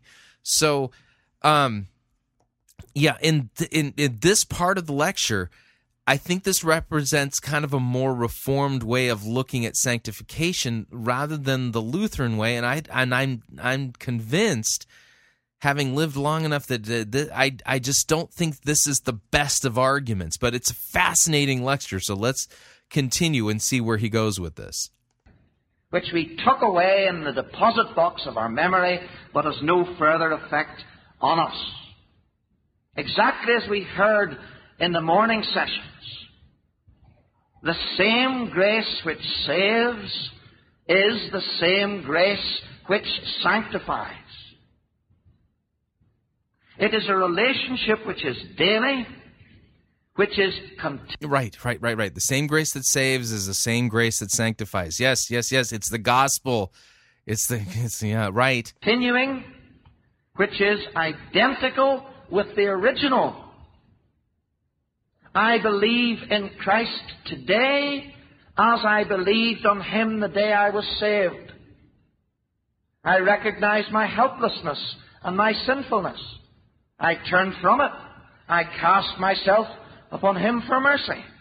I believe that he can and does save me. We are believers. People who believe every day. On and on and on. And this is where I would say a more sacramental view is we, as Paul says, we are baptized believers. That's important stuff, then, because that, that points outside of us, and it, and that's so imperative in those times of struggle where you feel like, yeah, I don't know if I really am saved. Look at how miserable I am at the sanctification thing. That's when I come back to what Paul says, we're baptized believers. That's the great difference between true faith and false faith. It may well be that at this conference, God has been dealing with some of you regarding your salvation. Perhaps you came here unconverted, and at some of the meetings, God has spoken to you. God has drawn near to you, and you've been moved, and you've been convicted. Perhaps it's the case that some of you have confessed your sins to Christ, and turned from your sins, and called on Christ to save you. We hear that that may be the case with some here. What wonderful news! How delighted we are, how thrilled we are to hear that you have done that. We praise God for that transaction. And if it's true faith, that means that you have everlasting life. You will never be condemned. You will never go to hell. But perhaps if that is the case with you, you've already wondered to yourself, is it true faith? Uh, this is a good question. And this is where we've got to point to something a little bit more anchored than... Uh, the up and down, uh, imperfect sanctification in my life. Is it true faith? Perhaps I was just emotional last night. It was a terrible subject. Perhaps I was just carried away. Is it true faith or is it false faith? There's a very easy way to tell. Start putting sin to death. Young person. I don't think it's that easy. But here's the deal. You, true Christians, those who have been granted repentance and the forgiveness of sins, those who trust in Christ for their salvation, they can't help but do good works because that's what the new man does. So, um, and, you know, here it comes, yeah, yes, we are to mortify the flesh. We are absolutely to put the deeds of darkness to death and to to lay aside those things that hinder us from running the, the race. And, and um, but I get a little queasy when you start making it sound like, well, this is the the sign that I'm a Christian. I would point to something far more sacramental. Come back to your baptism. Go to the Lord's Supper and receive the bread and the wine and the and the body and blood of Christ, and have the, the, the pastor say, this is the body of Christ broken for you for the forgiveness of your sins, because your Christian sanctification is going to be miserably inconsistent and incomplete uh, from now until the day you die. So it's not, I, I, this is not where I look to for my assurance, but let's listen to this, because, again, this is kind of the Reformed way of looking at it, and I just have to chime in because the, I get I get nervous with this stuff. If God has been dealing with you, if you've professed faith, and you're wondering to yourself, I trust it's true, I hope it's true, is it true? I don't want it to be false. Well, let me tell you, what you must do now, this evening, is set yourself to a lifetime of killing sin and a lifetime of obedience. Make the determination in your own heart and soul, from now on, I will turn away from sin. I will fight it. I will wrestle against temptation. I will read my Bible. I will seek God in prayer. I will come to the means of grace. I will listen to the preaching of the Word. I will take counsel. I will tell my friends that from now on I'm a Christian. I will make a determined, permanent commitment and ask God to help me and enable me to have done with sin. That's what you must do. And as by God's grace you do that from day to day, as you persevere in that, putting sin to death, then the assurance will grow in your heart that that night indeed Christ did save me. That mm, mm, mm. Yeah, this is where I get nervous. I don't look to my sanctification and progress in it for my assurance. It's I just think that's a slippery, slippery slope. I think that's a foundation of sand and a formula that could create despair. You need something far more anchored. We can truly know, and it it's not it can't be based upon what me, or I'm in trouble. I'm the problem still because I'm not sanctified uh, perfectly at this point. But let's listen. That was real. That it was permanent. And your parents and your friends and your pastors will see the change in you. And they will say, yes, praise God, our work was done. We saw one of the men this afternoon, perhaps some of you did, showing us how to climb a tree. I'm sure all the pastors were noting down many sermon illustrations. But you see the knotty tide. It would move up, but it wouldn't move down. You could push it up with two fingers. You couldn't pull it down with all your strength. That's what you must do in your consciousness. Only upwards. Only upwards. I don't want to fall. I don't want to go down. I only want to go up. That's what the doctrine of hell should, should say to us. Perseverance of the saints means perseverance in repenting and believing. That's what it means. It means that we repent every day. And we believe every day. And the special mark of the disciple is that the disciple of Christ deals with sin. In Romans eight thirteen, Paul says, if by the Spirit you put to death the deeds of the body, you will live. Young people, if God has been dealing with you, we are thrilled. Give yourself now. As you sit here, make that resolve. God helping me, I will put to death the deeds of the body, that I may see the change, that others may see the change, that Jesus may be glorified in me, that it may be plain that I am a true disciple. Our Lord is telling each one of us that we are never to treat hell as irrelevant for us. No matter how long you've been a Christian, the evidence that you're not going to hell is the way in which you deal with personal sin. John Owen says, make putting sin to death your daily work. Be always at it whilst you live. Cease not a day from this work. And you've heard this phrase many times, I'm sure. Be killing sin, or it will be killing you. Pretty good words there, yeah. Amen to that. The mark of a disciple is that they're killing sin. And when each one of us is tempted, when sin seems attractive to us, and we're reluctant to pay the price and to meet the cost, say to yourself, if I commit this sin, I am telling God that I want to go to hell.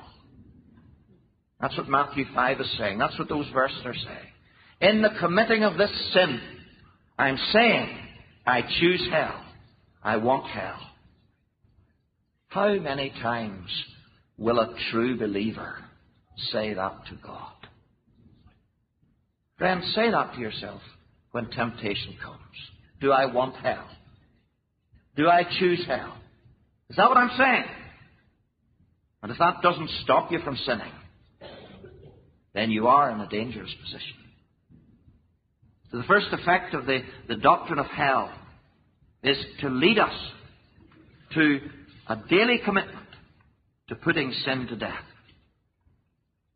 Secondly, the doctrine of hell should produce in us unbroken contentment in all life's circumstances.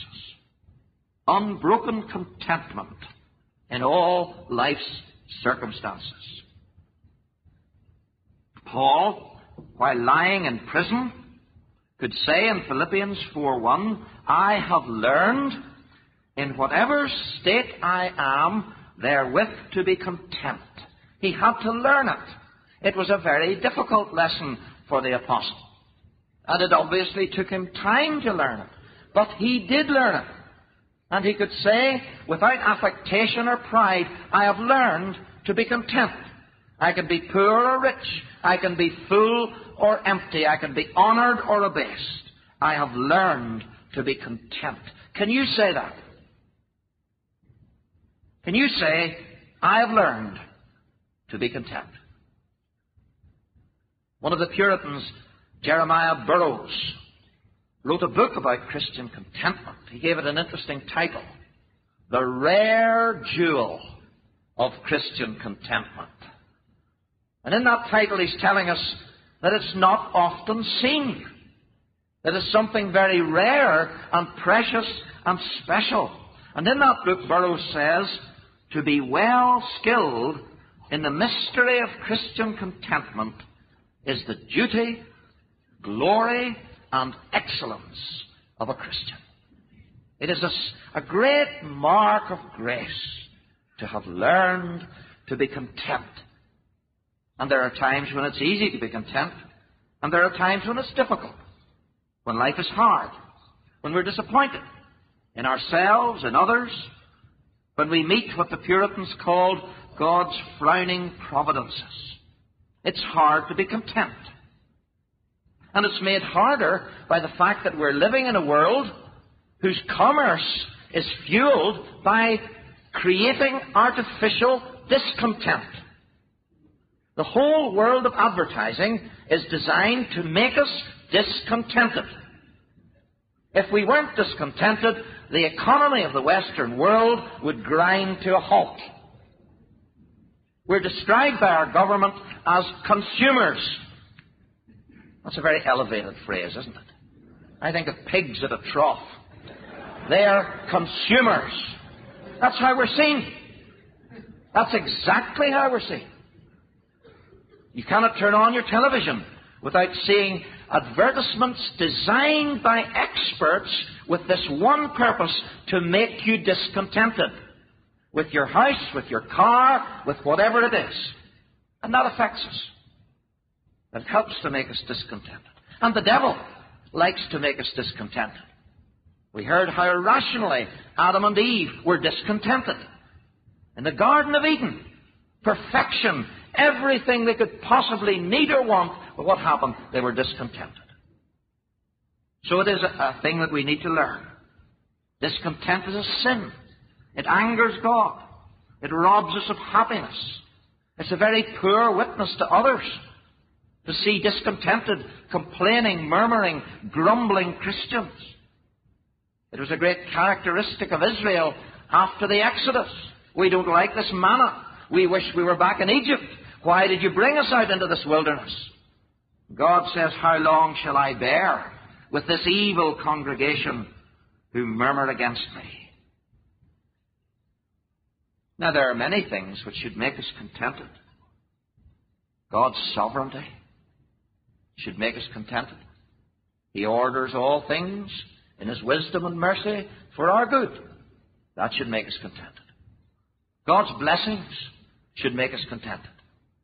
God's promises for this life and the future life should make us contented. But we should also be contented, quite simply, because we're not going to hell. John Wesley wrote once in his diary, at about eleven this morning, it came into my mind that this was the very day in which, forty years ago, I was taken out of the flames.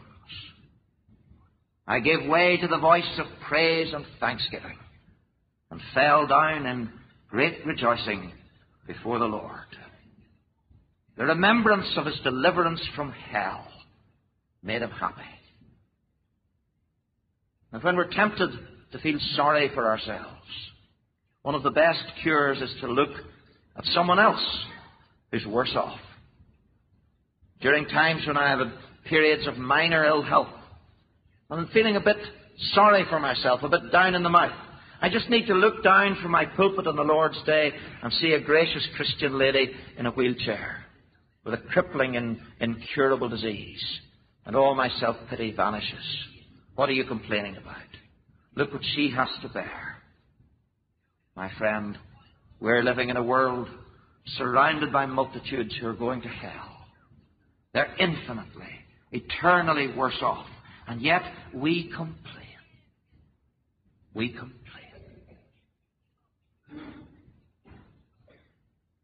One of the Puritan pastors used to just look mildly at a complaining member of his congregation and say, friend, not in hell, and complaining.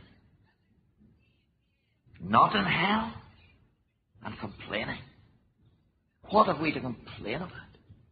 We have been saved from everlasting torment.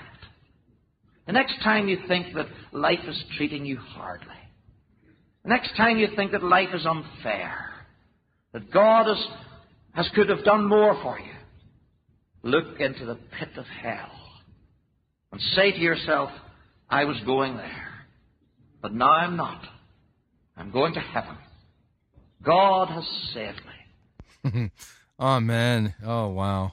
What have I to complain about? What are all the miseries and disappointments and sorrows of this life? What if I were to be treated to endless pain from now to the day I die? It would be nothing, nothing compared to what I deserve, to what I was destined for, to what God has saved me from.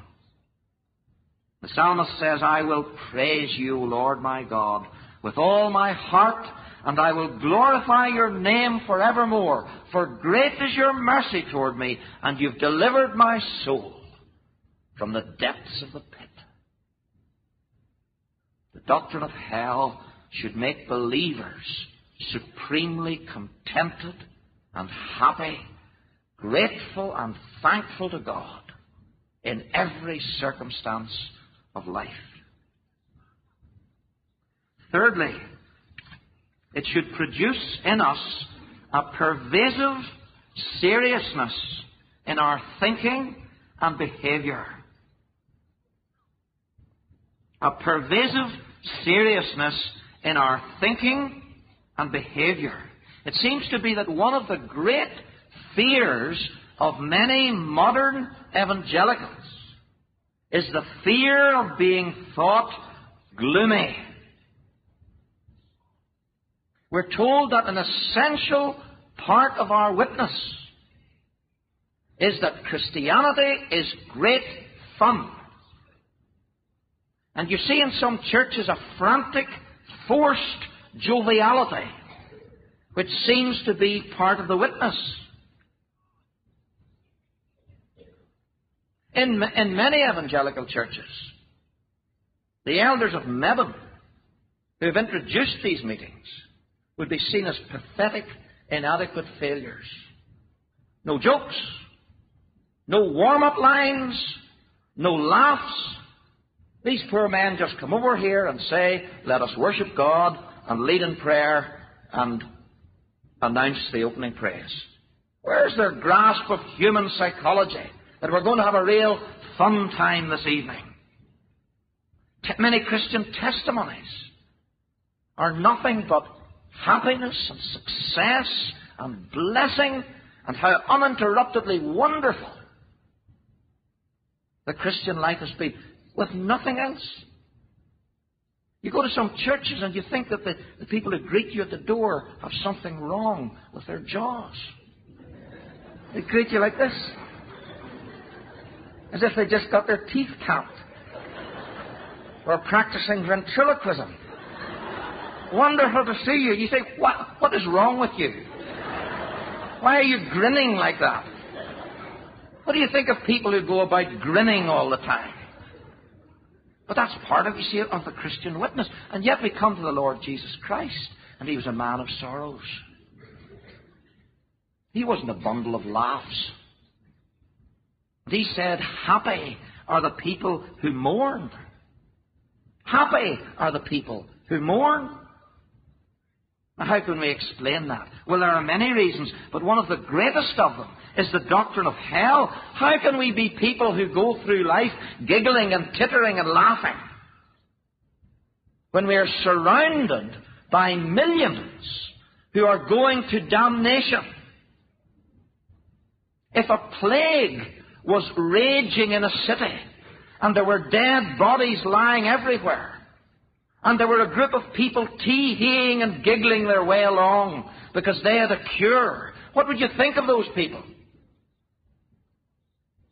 The psalmist says, rivers of water run down from my eyes because men do not keep your law.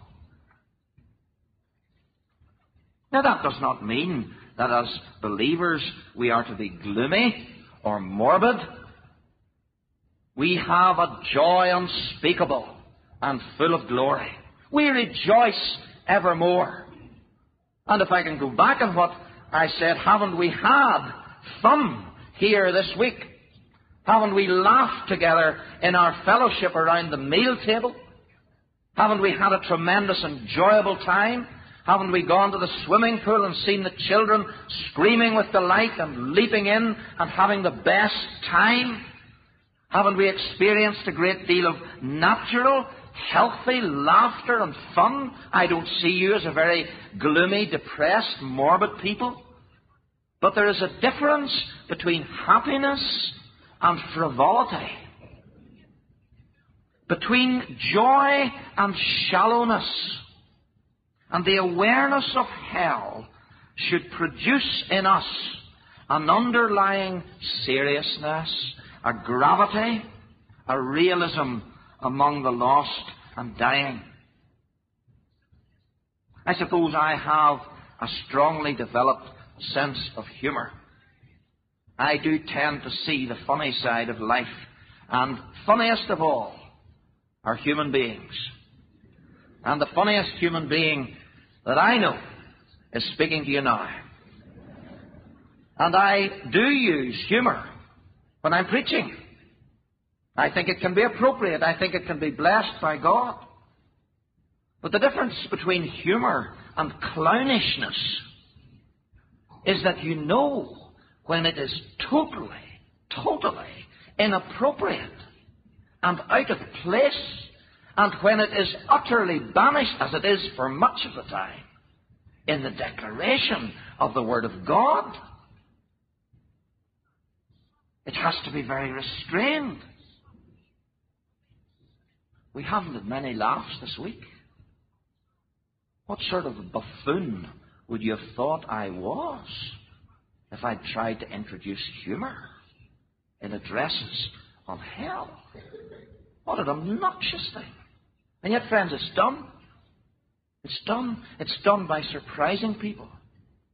I saw a video recently of a Reformed conference. Three or four very eminent men were the speakers. One of them was asked if all the people who went to his church were converted. And he said, well, there are some of my church members, and I certainly wouldn't like to be handcuffed to them when they die. And the whole audience burst into laughter. Do you, do you find that funny? Is there something defective in my sense of humor that I didn't find it funny? Do you think the pastors here say that to each other? Oh, there's some members of my congregation, I wouldn't like to be handcuffed to them when they... You think their parents are saying that about their children? You see, it's, it's, it's completely and utterly out of place. We're to be a serious people. One of our Reformed Presbyterian ministers, a very famous minister, J P Struthers in Scotland, at the end of the last century, was one evening walking along the streets of Greenock, the town in which he lived and preached, and he saw in the distance a drunk man. He was staggering and mouthing and singing and making a fool of himself. And he was surrounded by a laughing group of citizens, several of whom were members of Mister Struthers' church. Struthers walked into the middle of the circle, and he just looked at the people, and he said, "For many walk, of whom I have told you often, and tell you again, weeping, weeping, that they are enemies of the cross of Christ." What are you laughing at? What's funny about it? And the crowd melted and went away. Now, people may think we are morbid. People may think we're gloomy. People may think our meetings are stodgy and dull, don't have the glamour and the glitter and the sparkle of the polished ecclesiastical comedians. But I'll tell you one thing. When people are in trouble, they'll not turn to the clowns. When people are at a real crisis in their life, they'll not want somebody to tell them little stories and make them laugh. And you'll find that if there is a seriousness, a dignity, a gravity about you, that people will be drawn to you. People will feel, here is someone in touch with life. And in the long run, your impact will be far, far greater. The book of Ecclesiastes says it is better to hear the rebuke of the wise than for a man to hear the song of fools. Let us be sober. Let us be serious. Let us be thoughtful as we live in a world where multitudes of our fellow men are perishing. Fourthly, this doctrine of hell should produce in us a deeper appreciation of the love and merits of the Lord Jesus Christ. A deeper appreciation of the love and merits of the Lord Jesus Christ. Peter says that though we have not seen him, we love him. That's true. And we long to love him more, don't we? How can we love him more? How can we love him more? He himself stated a principle in the Gospels when he said, "To whom little is forgiven, the same loveth little." And the corollary would be, "To whom much is forgiven, The same loveth much. How much have we, we been forgiven? How much have we been spared? What did it cost him to save you?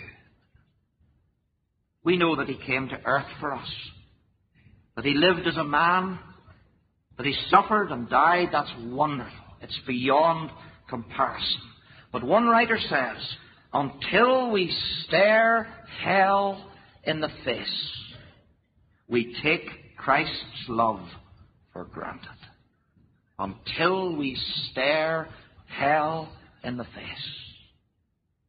It's already been alluded to in prayer this evening. Yesterday, we tried feebly to imagine... Okay, I want to pause. He's absolutely right. This is a fantastic use of hell to help us understand the depth and the magnitude of the love of Christ and what he did for us on the cross. Spot on. What hell must be like, and it was truly appalling. And we remind ourselves now that our Lord Jesus does not need to imagine it, for he has experienced. He has experienced. He has experienced separation from God. He has experienced God's angry presence. He has experienced agonizing pain. He has drunk the cup of God's wrath to the very dregs. The Lord has laid on him the iniquity of us all. It pleased the Lord to bruise him. He did not spare his own son. He visited on him all the fury of his holy wrath for sin, damnation, and he took it. He took it for you. He took your damnation. He suffered your hell. He took it in his own person. Should we not love him? Lord Jesus, you were condemned for me. You suffered what I suffered. You paid in my place. You took all that horror upon yourself because you loved me. And more than that, hell gives us a new insight into the merit of Christ's death, into its worth, the value of the atonement. We saw something last night of how terrible the punishment is for each and every sinner, and yet it is just, it is deserved, it is measured. And we saw that eternity itself in hell will not satisfy God's anger. And that you have suffered for millions of years, you will not have satisfied his anger. But the Lord Jesus Christ, somehow, by his death, made full atonement for all the sins of all his people. The precious blood of Christ. How can we begin to understand that? How infinitely worthy such a death may be. That one death, at one moment in history, was sufficient to pay for all the sins and all the damnation of all God's elect, so that he could cry, "It is finished." Jesus Christ is the Lamb of God who takes away the sins of the world. The Lord has laid on him the iniquity of us all. And I just had to put that in there, you know, because this guy's reformed. I'm, yeah. How much is the death of Christ worth? We cannot begin even to describe it or think of it. What a mystery it is. How great a being he must be. How precious in his Father's eyes. How infinitely worthy that his blood can cleanse us from all sin. That his death can pay that awful, awful, unimaginable price. That Calvary makes up for all eternity in damnation. That God can say, I am satisfied. Well might Paul say, God forbid that I should glory, except in the cross of our Lord Jesus Christ, the preciousness of his death, the depths of his love, the love that suffered for our sin, the death that made atonement. Hell brings us to Christ. Hell brings us to our knees. Hell fills us with love. Hell moves us to wonder. Hell brings glory to the Savior. Hell transforms us and inspires us with a new adoration for him who loved us and gave himself for us. The love which went to hell for us. The love which emptied hell and drained hell and destroyed hell and cancelled hell for us. That's what he's worth. That's who he is. That's why, young people, when you believe in Jesus, you have linked yourself to a being of unimaginable power and grace and might and glory that this cosmos cannot comprehend or imagine. It isn't a small thing to believe in Jesus. It isn't a trivial thing for the Lord Jesus Christ to say, come unto me. He's not a small person. He's not a limited being. He's a being of such glory and majesty and power and worth and kindness and grace. He calls you to himself to be your friend and your Savior and your Lord. So loving, so powerful, so worthy. Christ saves from hell by experiencing the pains of hell. If we don't go away loving our Savior more and esteeming his death more highly, then we've studied this topic in vain. Fifthly, the doctrine of hell should produce in us a renewed zeal for biblical evangelism. A renewed zeal for biblical evangelism, and perhaps this is the... This is absolutely spot on. Don't miss what he's saying here. This is, yes, yes, yes, yes, yes. Most obvious effect. I'm quite sure you've all thought of it already and wondered when is he going to come round to it. Even a moment's thought would lead us to that conclusion. We must do something. The people around us are going to hell, and hell is a terrible place. We must do something. So many are lost. We have the only gospel. We have been lost ourselves. We have freedom for now in your country and mine to proclaim it. Freedom may last. We don't know. We are God's means for the salvation of the elect. Our responsibility is immense and inescapable. And we're thankful for all the evangelism that is taking place in the church throughout the world. Countless efforts being made all over the globe to bring men and women and boys and girls to Christ. Yet, as I look at my own heart and life, perhaps you feel the same way. I have to acknowledge that I am not nearly, not nearly as zealous for evangelism as I should be. But I am greatly to fault and seriously to blame. R L Dabney, in his Systematic Theology, is writing about the heresy of universalism, the belief that all will be saved. And Dabney says the chief practical argument in favour of universalism is the sinful callousness of Christians towards this tremendous destiny of their fellow creatures. Can we, he says, contemplate the exposure of our friends, neighbors, and children to a fate so terrible, and feel so little, and make efforts so few and weak for their deliverance? How can our unbelieving friends be made to credit the sincerity of our convictions? Here, he says, is the best argument of Satan for their skepticism. In other words, they don't mean it. They don't really believe it.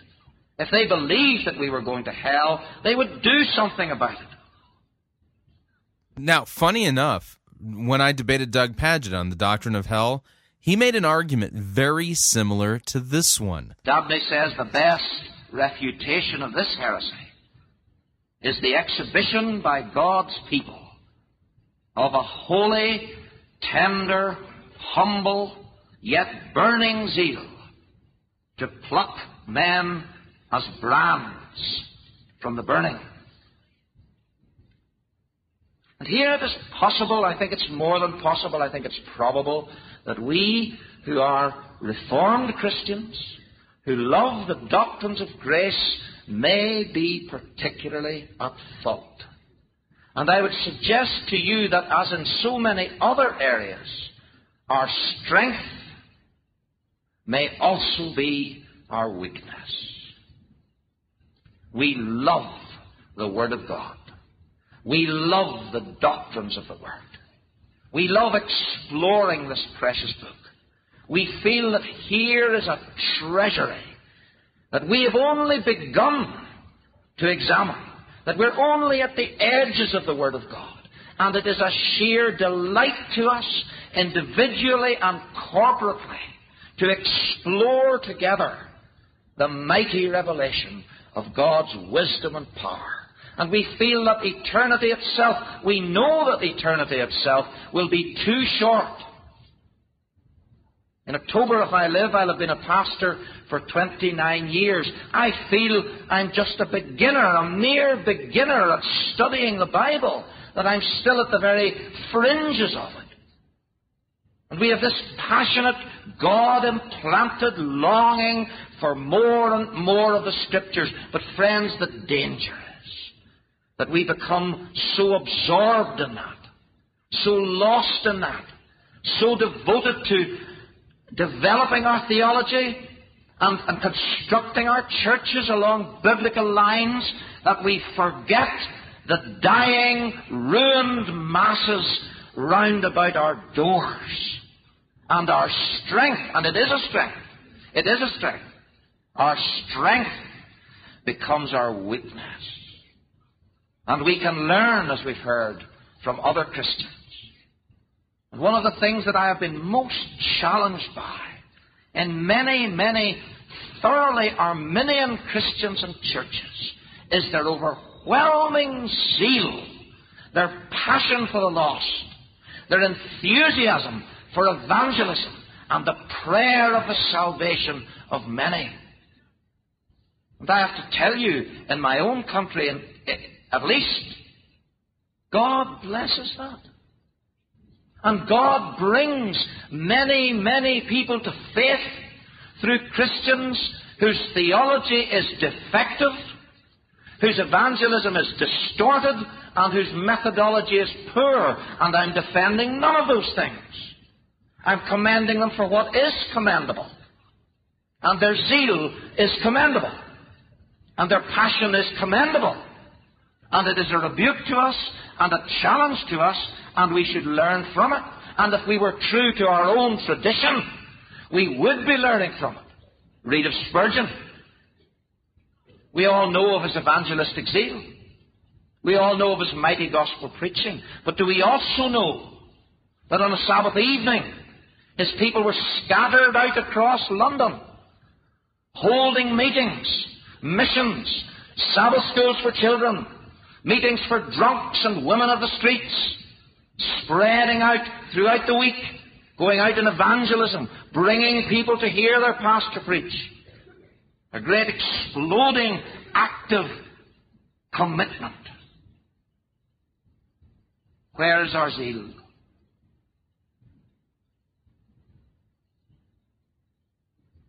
How often have we criticized those who do it imperfectly?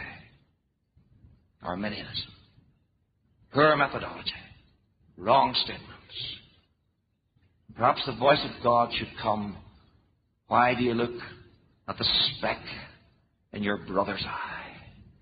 You who have not spoken to another human being about faith in Christ for the last month, for the last six months, and you criticize this brother, this sister, because they do imperfectly what you are not doing at all. Surely this doctrine should motivate us. Surely tonight we need to repent. I do. We need to gaze into hell until we feel the pain of those who are on their way to damnation. The story is told of Francis Schaeffer. And one night in a chalet at La Brie, there were a lot of keen young intellectual disciples sitting at the great man's feet and listening to his profound philosophical thoughts on many matters. And they were profound. And eventually one young man said, "Doctor Schaeffer, what about those who have never heard the gospel?" And waited for the brilliant answer. And Schaeffer bowed his head and he wept. That's all. There was the heart of the man. You boys and girls have been hearing about Hudson Taylor, haven't you? One time Hudson Taylor came home from China and he was very concerned that the people in England didn't care about people who didn't know Jesus. And he told the people about a time in China when a man fell into a river. And he was in the river drowning. And the Chinese people there just stood and looked at him. And not one single person jumped into the river to help him. And the man drowned. And the audience were gasping in horror at such hard-heartedness. And Hudson Taylor said, "Men and women, there are millions lost. What are you doing to rescue them?" My friend, is there someone to whom you should speak when you go home? A neighbour? A colleague? A workmate? A member of your family? Is there someone for whom you should daily pray? I sometimes think with a degree of shame of the innocent simplicity I had as a young Christian.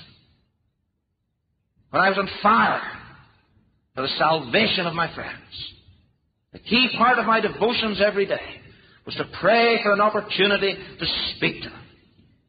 Oh, I'm much wiser now. I've much greater concerns in my mind now.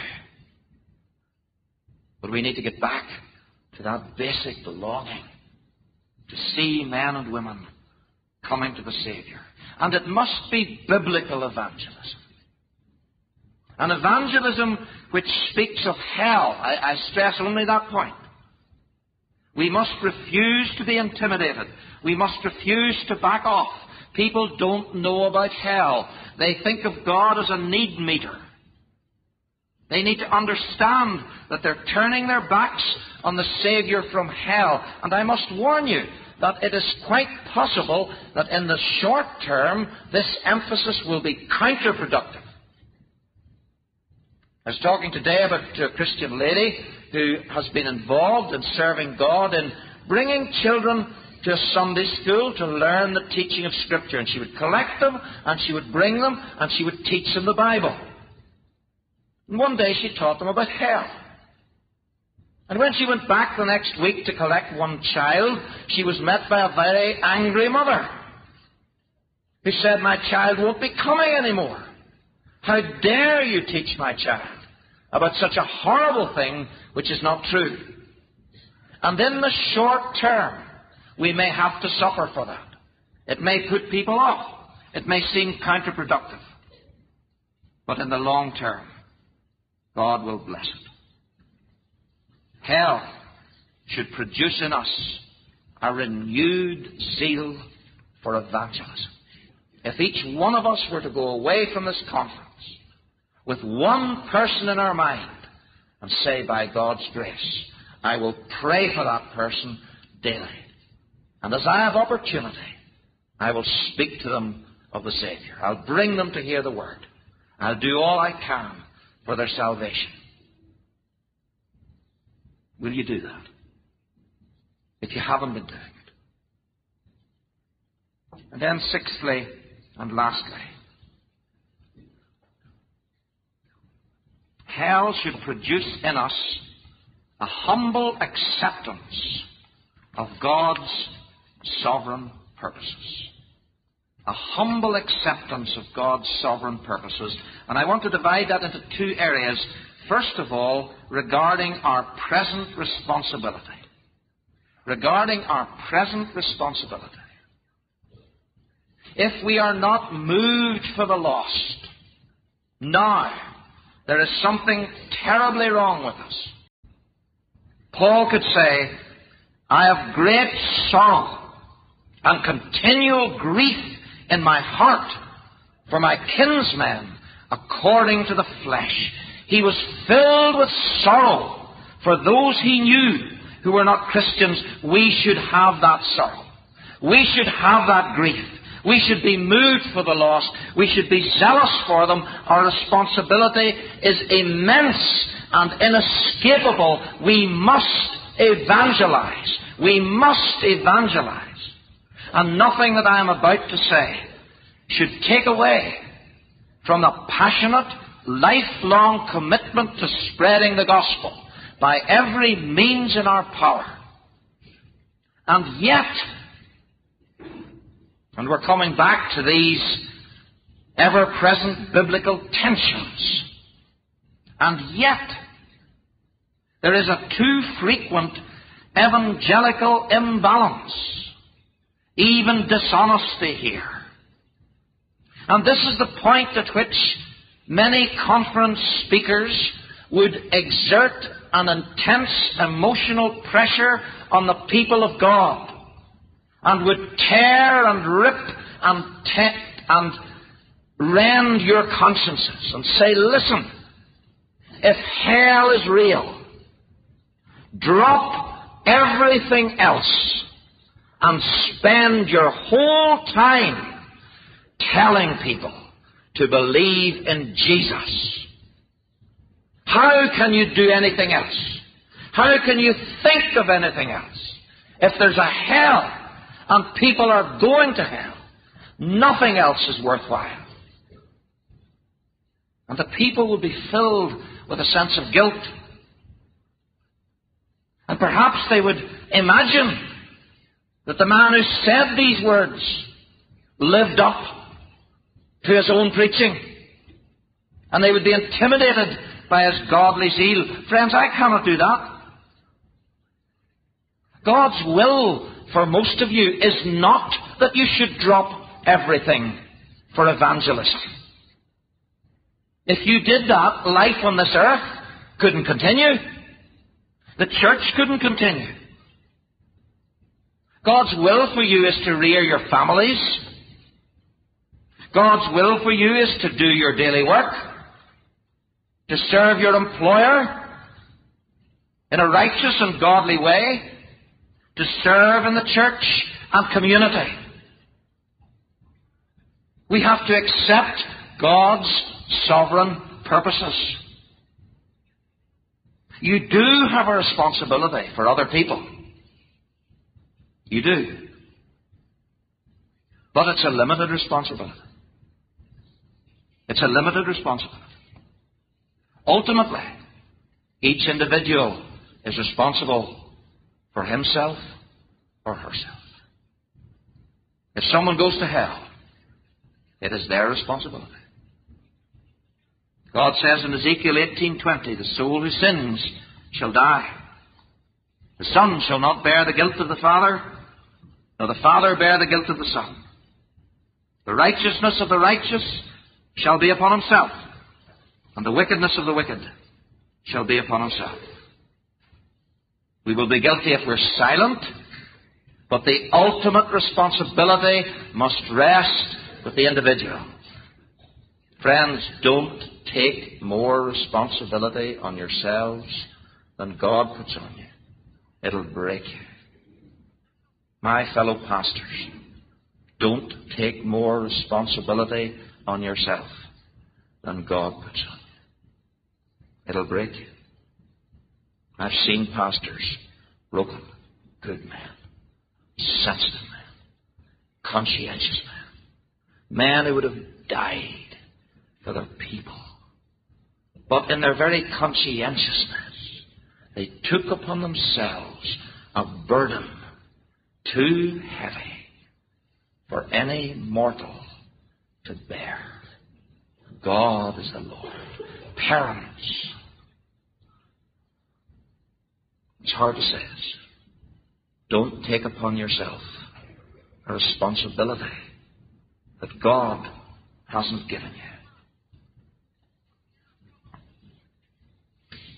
And remember that every single one of Christ's sheep will be saved. We don't need to panic. We don't need to be filled in, with terror that if we don't do something now for everybody we know, they will drop into hell by mistake. The Lord says, all that the Father gives to me will come to me. Those whom you gave me I have kept, and none of them is lost.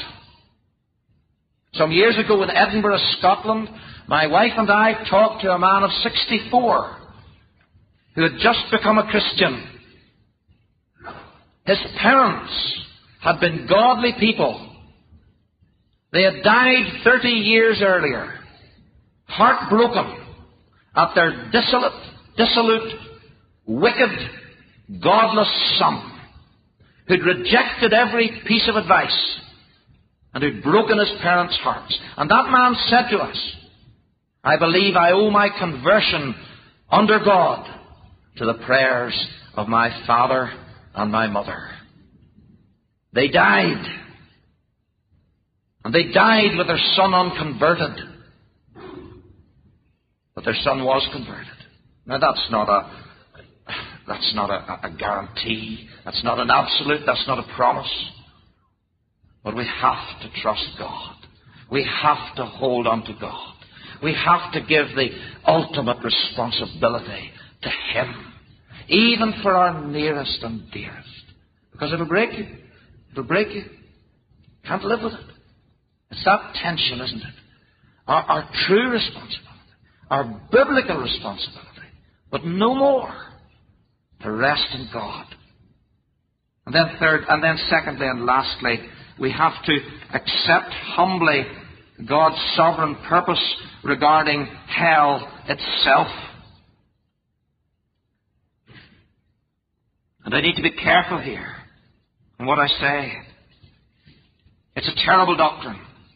It's a terrible doctrine. And we can't help feeling deeply for our lost fellow human beings. And it's right that we should do so. We're commanded to love our neighbours. We're commanded to love our enemies. The most evil human being you know may be elect. You don't know that he isn't. He might seem a devil incarnate, a Saul of Tarsus. He may be one of those whom God chose in eternity and whom God is going to redeem. Everybody you meet, they may be elect. We do not know. You remember Spurgeon was told by a hyper-Calvinist, he said, Mister Spurgeon, we should only offer Christ to the elect. Spurgeon said, right, you point out the elect to me and I'll offer Christ to them. And I said, well, I don't know who the elect are. And Spurgeon said, no, neither do I. We feel, and God feels, He says, I have no pleasure in the wicked. But here's another tension. Our natural compassion can very easily slip over into a dislike of this biblical doctrine. C S Lewis. There is no doctrine which I would more willingly remove from Christianity than this, if it lay in my power. John Stott. Emotionally, I find the concept intolerable, and I do not understand how people can live with it without either cauterizing their emotions or cracking under the strain. In other words, these men were saying, I wish there were no hell. Now, that's understandable. That's understandable. But is it right? Is it right? Should we see hell as an embarrassing, distasteful reality? Something we really wish didn't exist? Something that we'd be glad to, to forget about in heaven?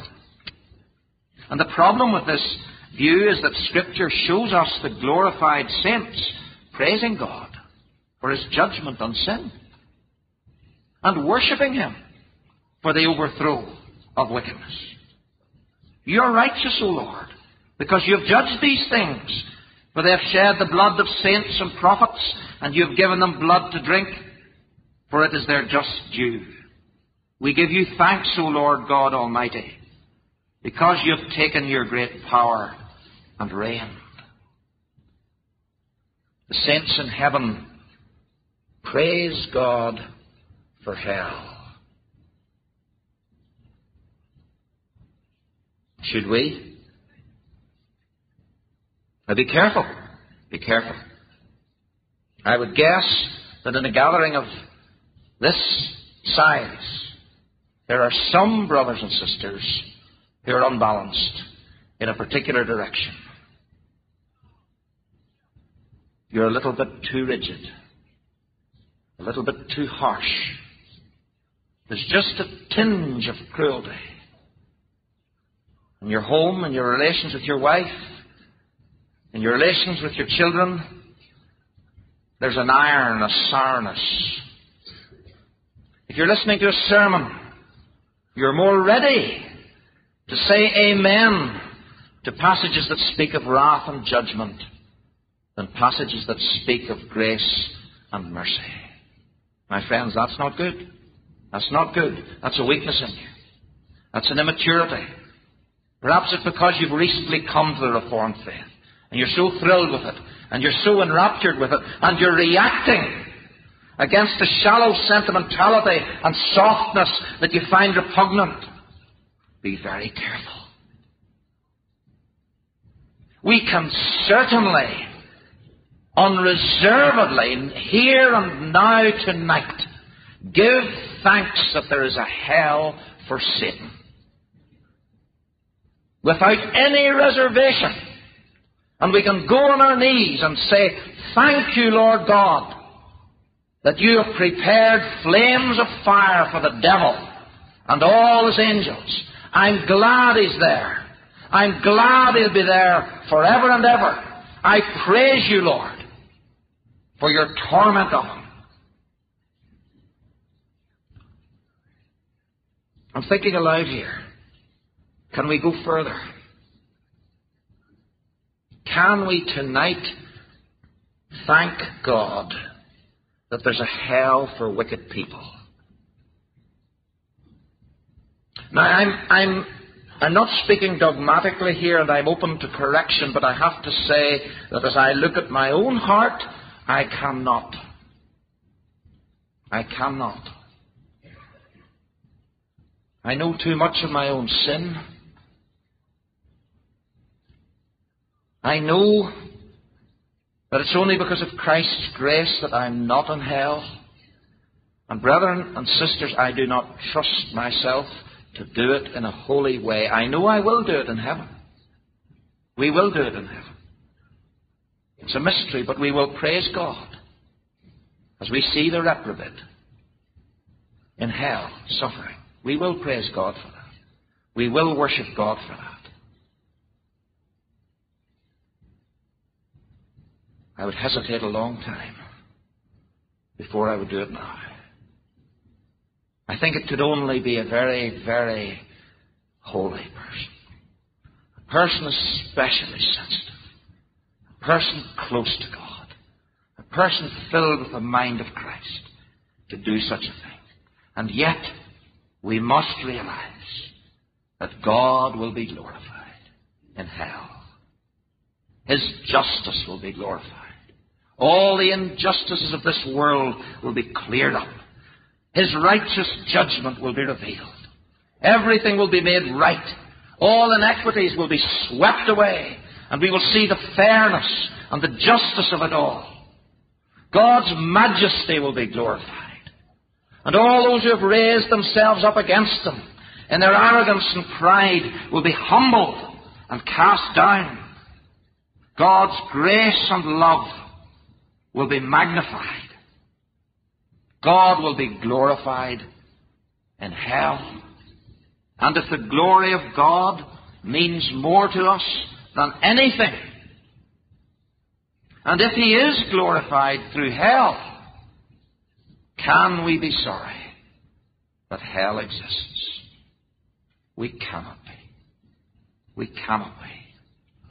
And in heaven, we will be transformed. We will be perfect. We will be able to praise God for all that he has planned and all that he has done, including hell. Jonathan Edwards writes, "It becomes the saints fully and perfectly to consent to what God doth, without any reluctance or opposition of spirit." You see how very, very careful his language is. It becomes us to consent to what God doth, without any reluctance or opposition of spirit. And then he goes on, "Yea, it becomes them to rejoice in everything that God sees meet to be done." I cannot yet aspire to that. That is my weakness. But we will. We will. There are many things we cannot grasp of the glories of heaven, of, of hell and God's purposes. But we will.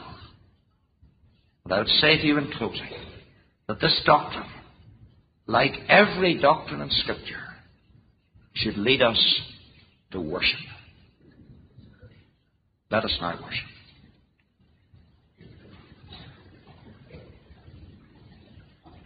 Father in heaven, forgive us for a sinful, cowardly, sentimental reluctance to think about hell as we should. Lord, we have been influenced by the jibes and mockery and objections of the world. We have been intimidated to some degree. We have felt embarrassment. Lord, this is wrong. You are the mighty and perfect God. You do all things well. You act in justice, in, in holiness, and in righteousness. And Lord God, we have spent these evenings considering this doctrine. But we pray earnestly, Lord, that that doctrine will now transform our lives and behavior. That we will be changed men and women. Lord, that we will deal with sin in our own lives. That we will have a new contentedness, and thankfulness and gratitude. That we will have a humility, a seriousness, a gravity in all our behavior. That we will love the Lord Jesus Christ with an ever more passionate love, and esteem his death on Calvary as worth more than the universe.